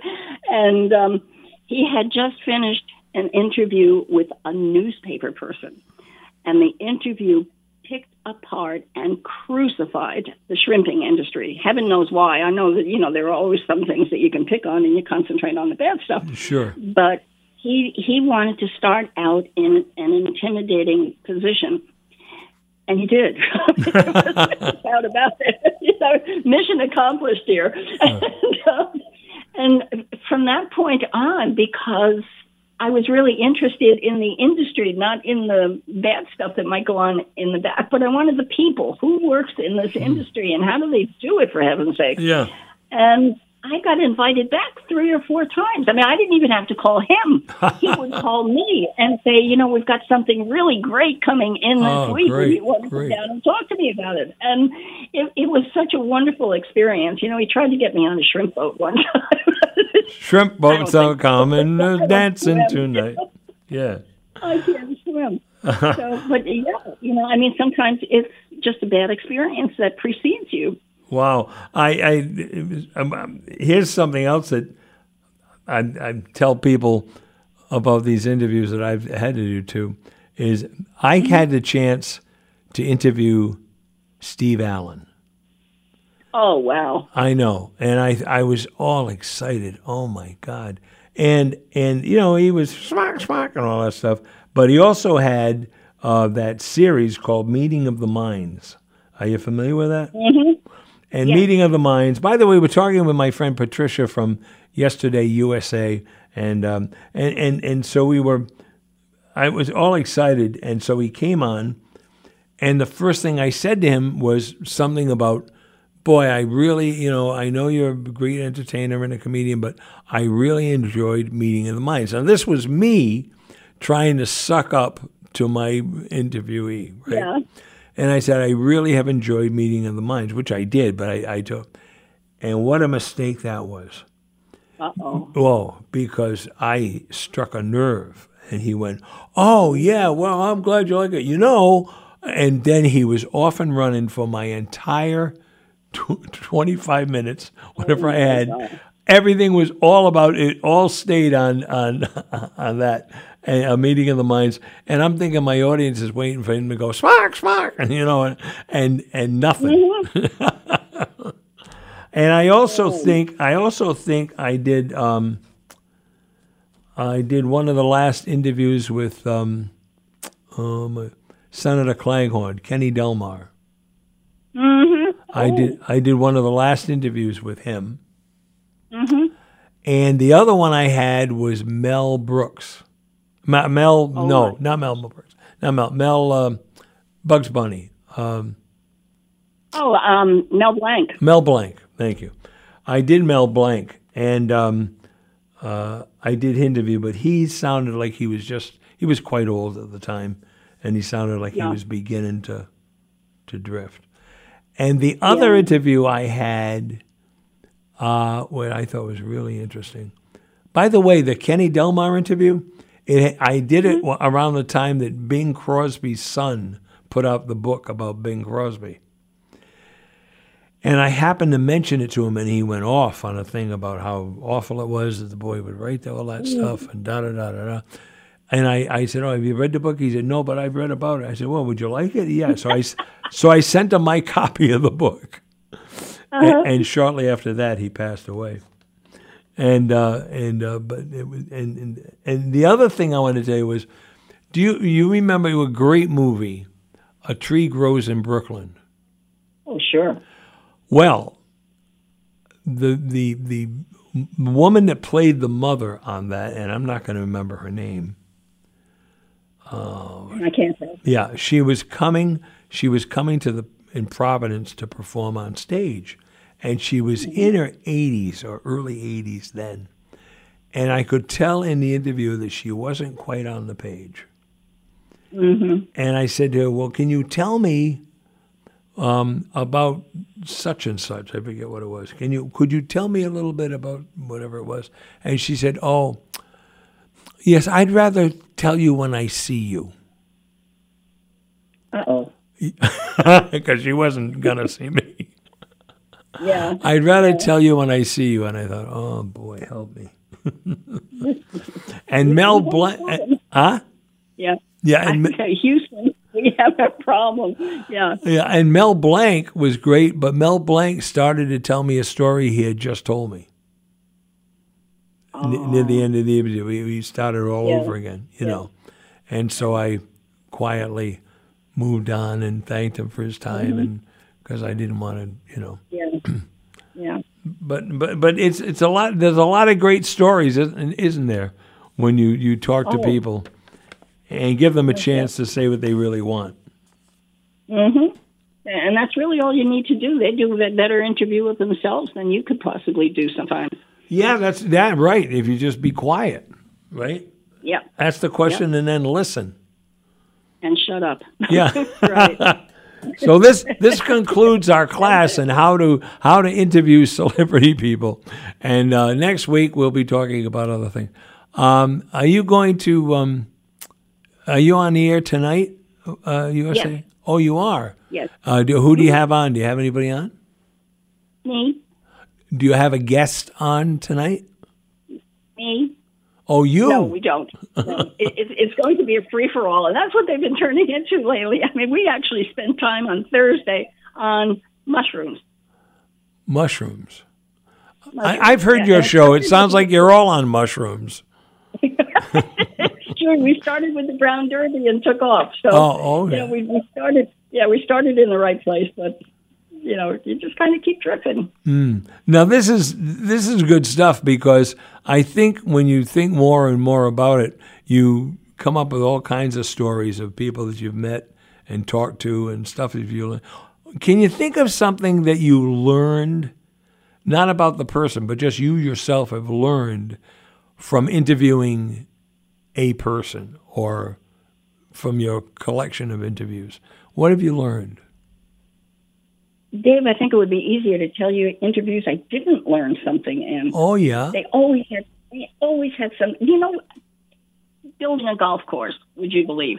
yeah. I followed a golf course being built, and it was fascinating. You know, people think they go Yeah, yeah, yeah. and- Right. and plant grass, and it was. I mean, it was just incredible. So yeah, the ev- everyone, almost every single interview, I've learned something. But the golf course, I think, was one of the more fun ones. All about how to do uh, how to build a golf course because because it's Right. fascinating what they do because they do slant it and move it up and Mm-hmm. yeah, it's really something. And the, the the bunkers are, you know, some of them have signature. All of them have signature bunkers. All of the designers. Yeah. So good Well, stuff. do they have so so who do they usually have? Archie or Edith? oh, I'm sorry. The, the other kind of bunkers. I'm sorry. It was. That's right. And sometimes we had them. Yeah. Oh yeah. Will Will you uh, promise to come on again one day? I will. I have such a good time with you. Thank Good. you. Well, I we'll do. Yeah, to. we'll do it again. We'll have some fun, and um, um, we'll chat off the air, and uh, we'll get you back on when you feel like it, when you're not half asleep, maybe from being on last night. Right? Were you on last night? No, I wasn't. No, Good. Oh, good, Thursday. good. I have no excuse. I have no excuse at all. All right. Well, thank you so much, Patricia. We'll talk soon. Okay.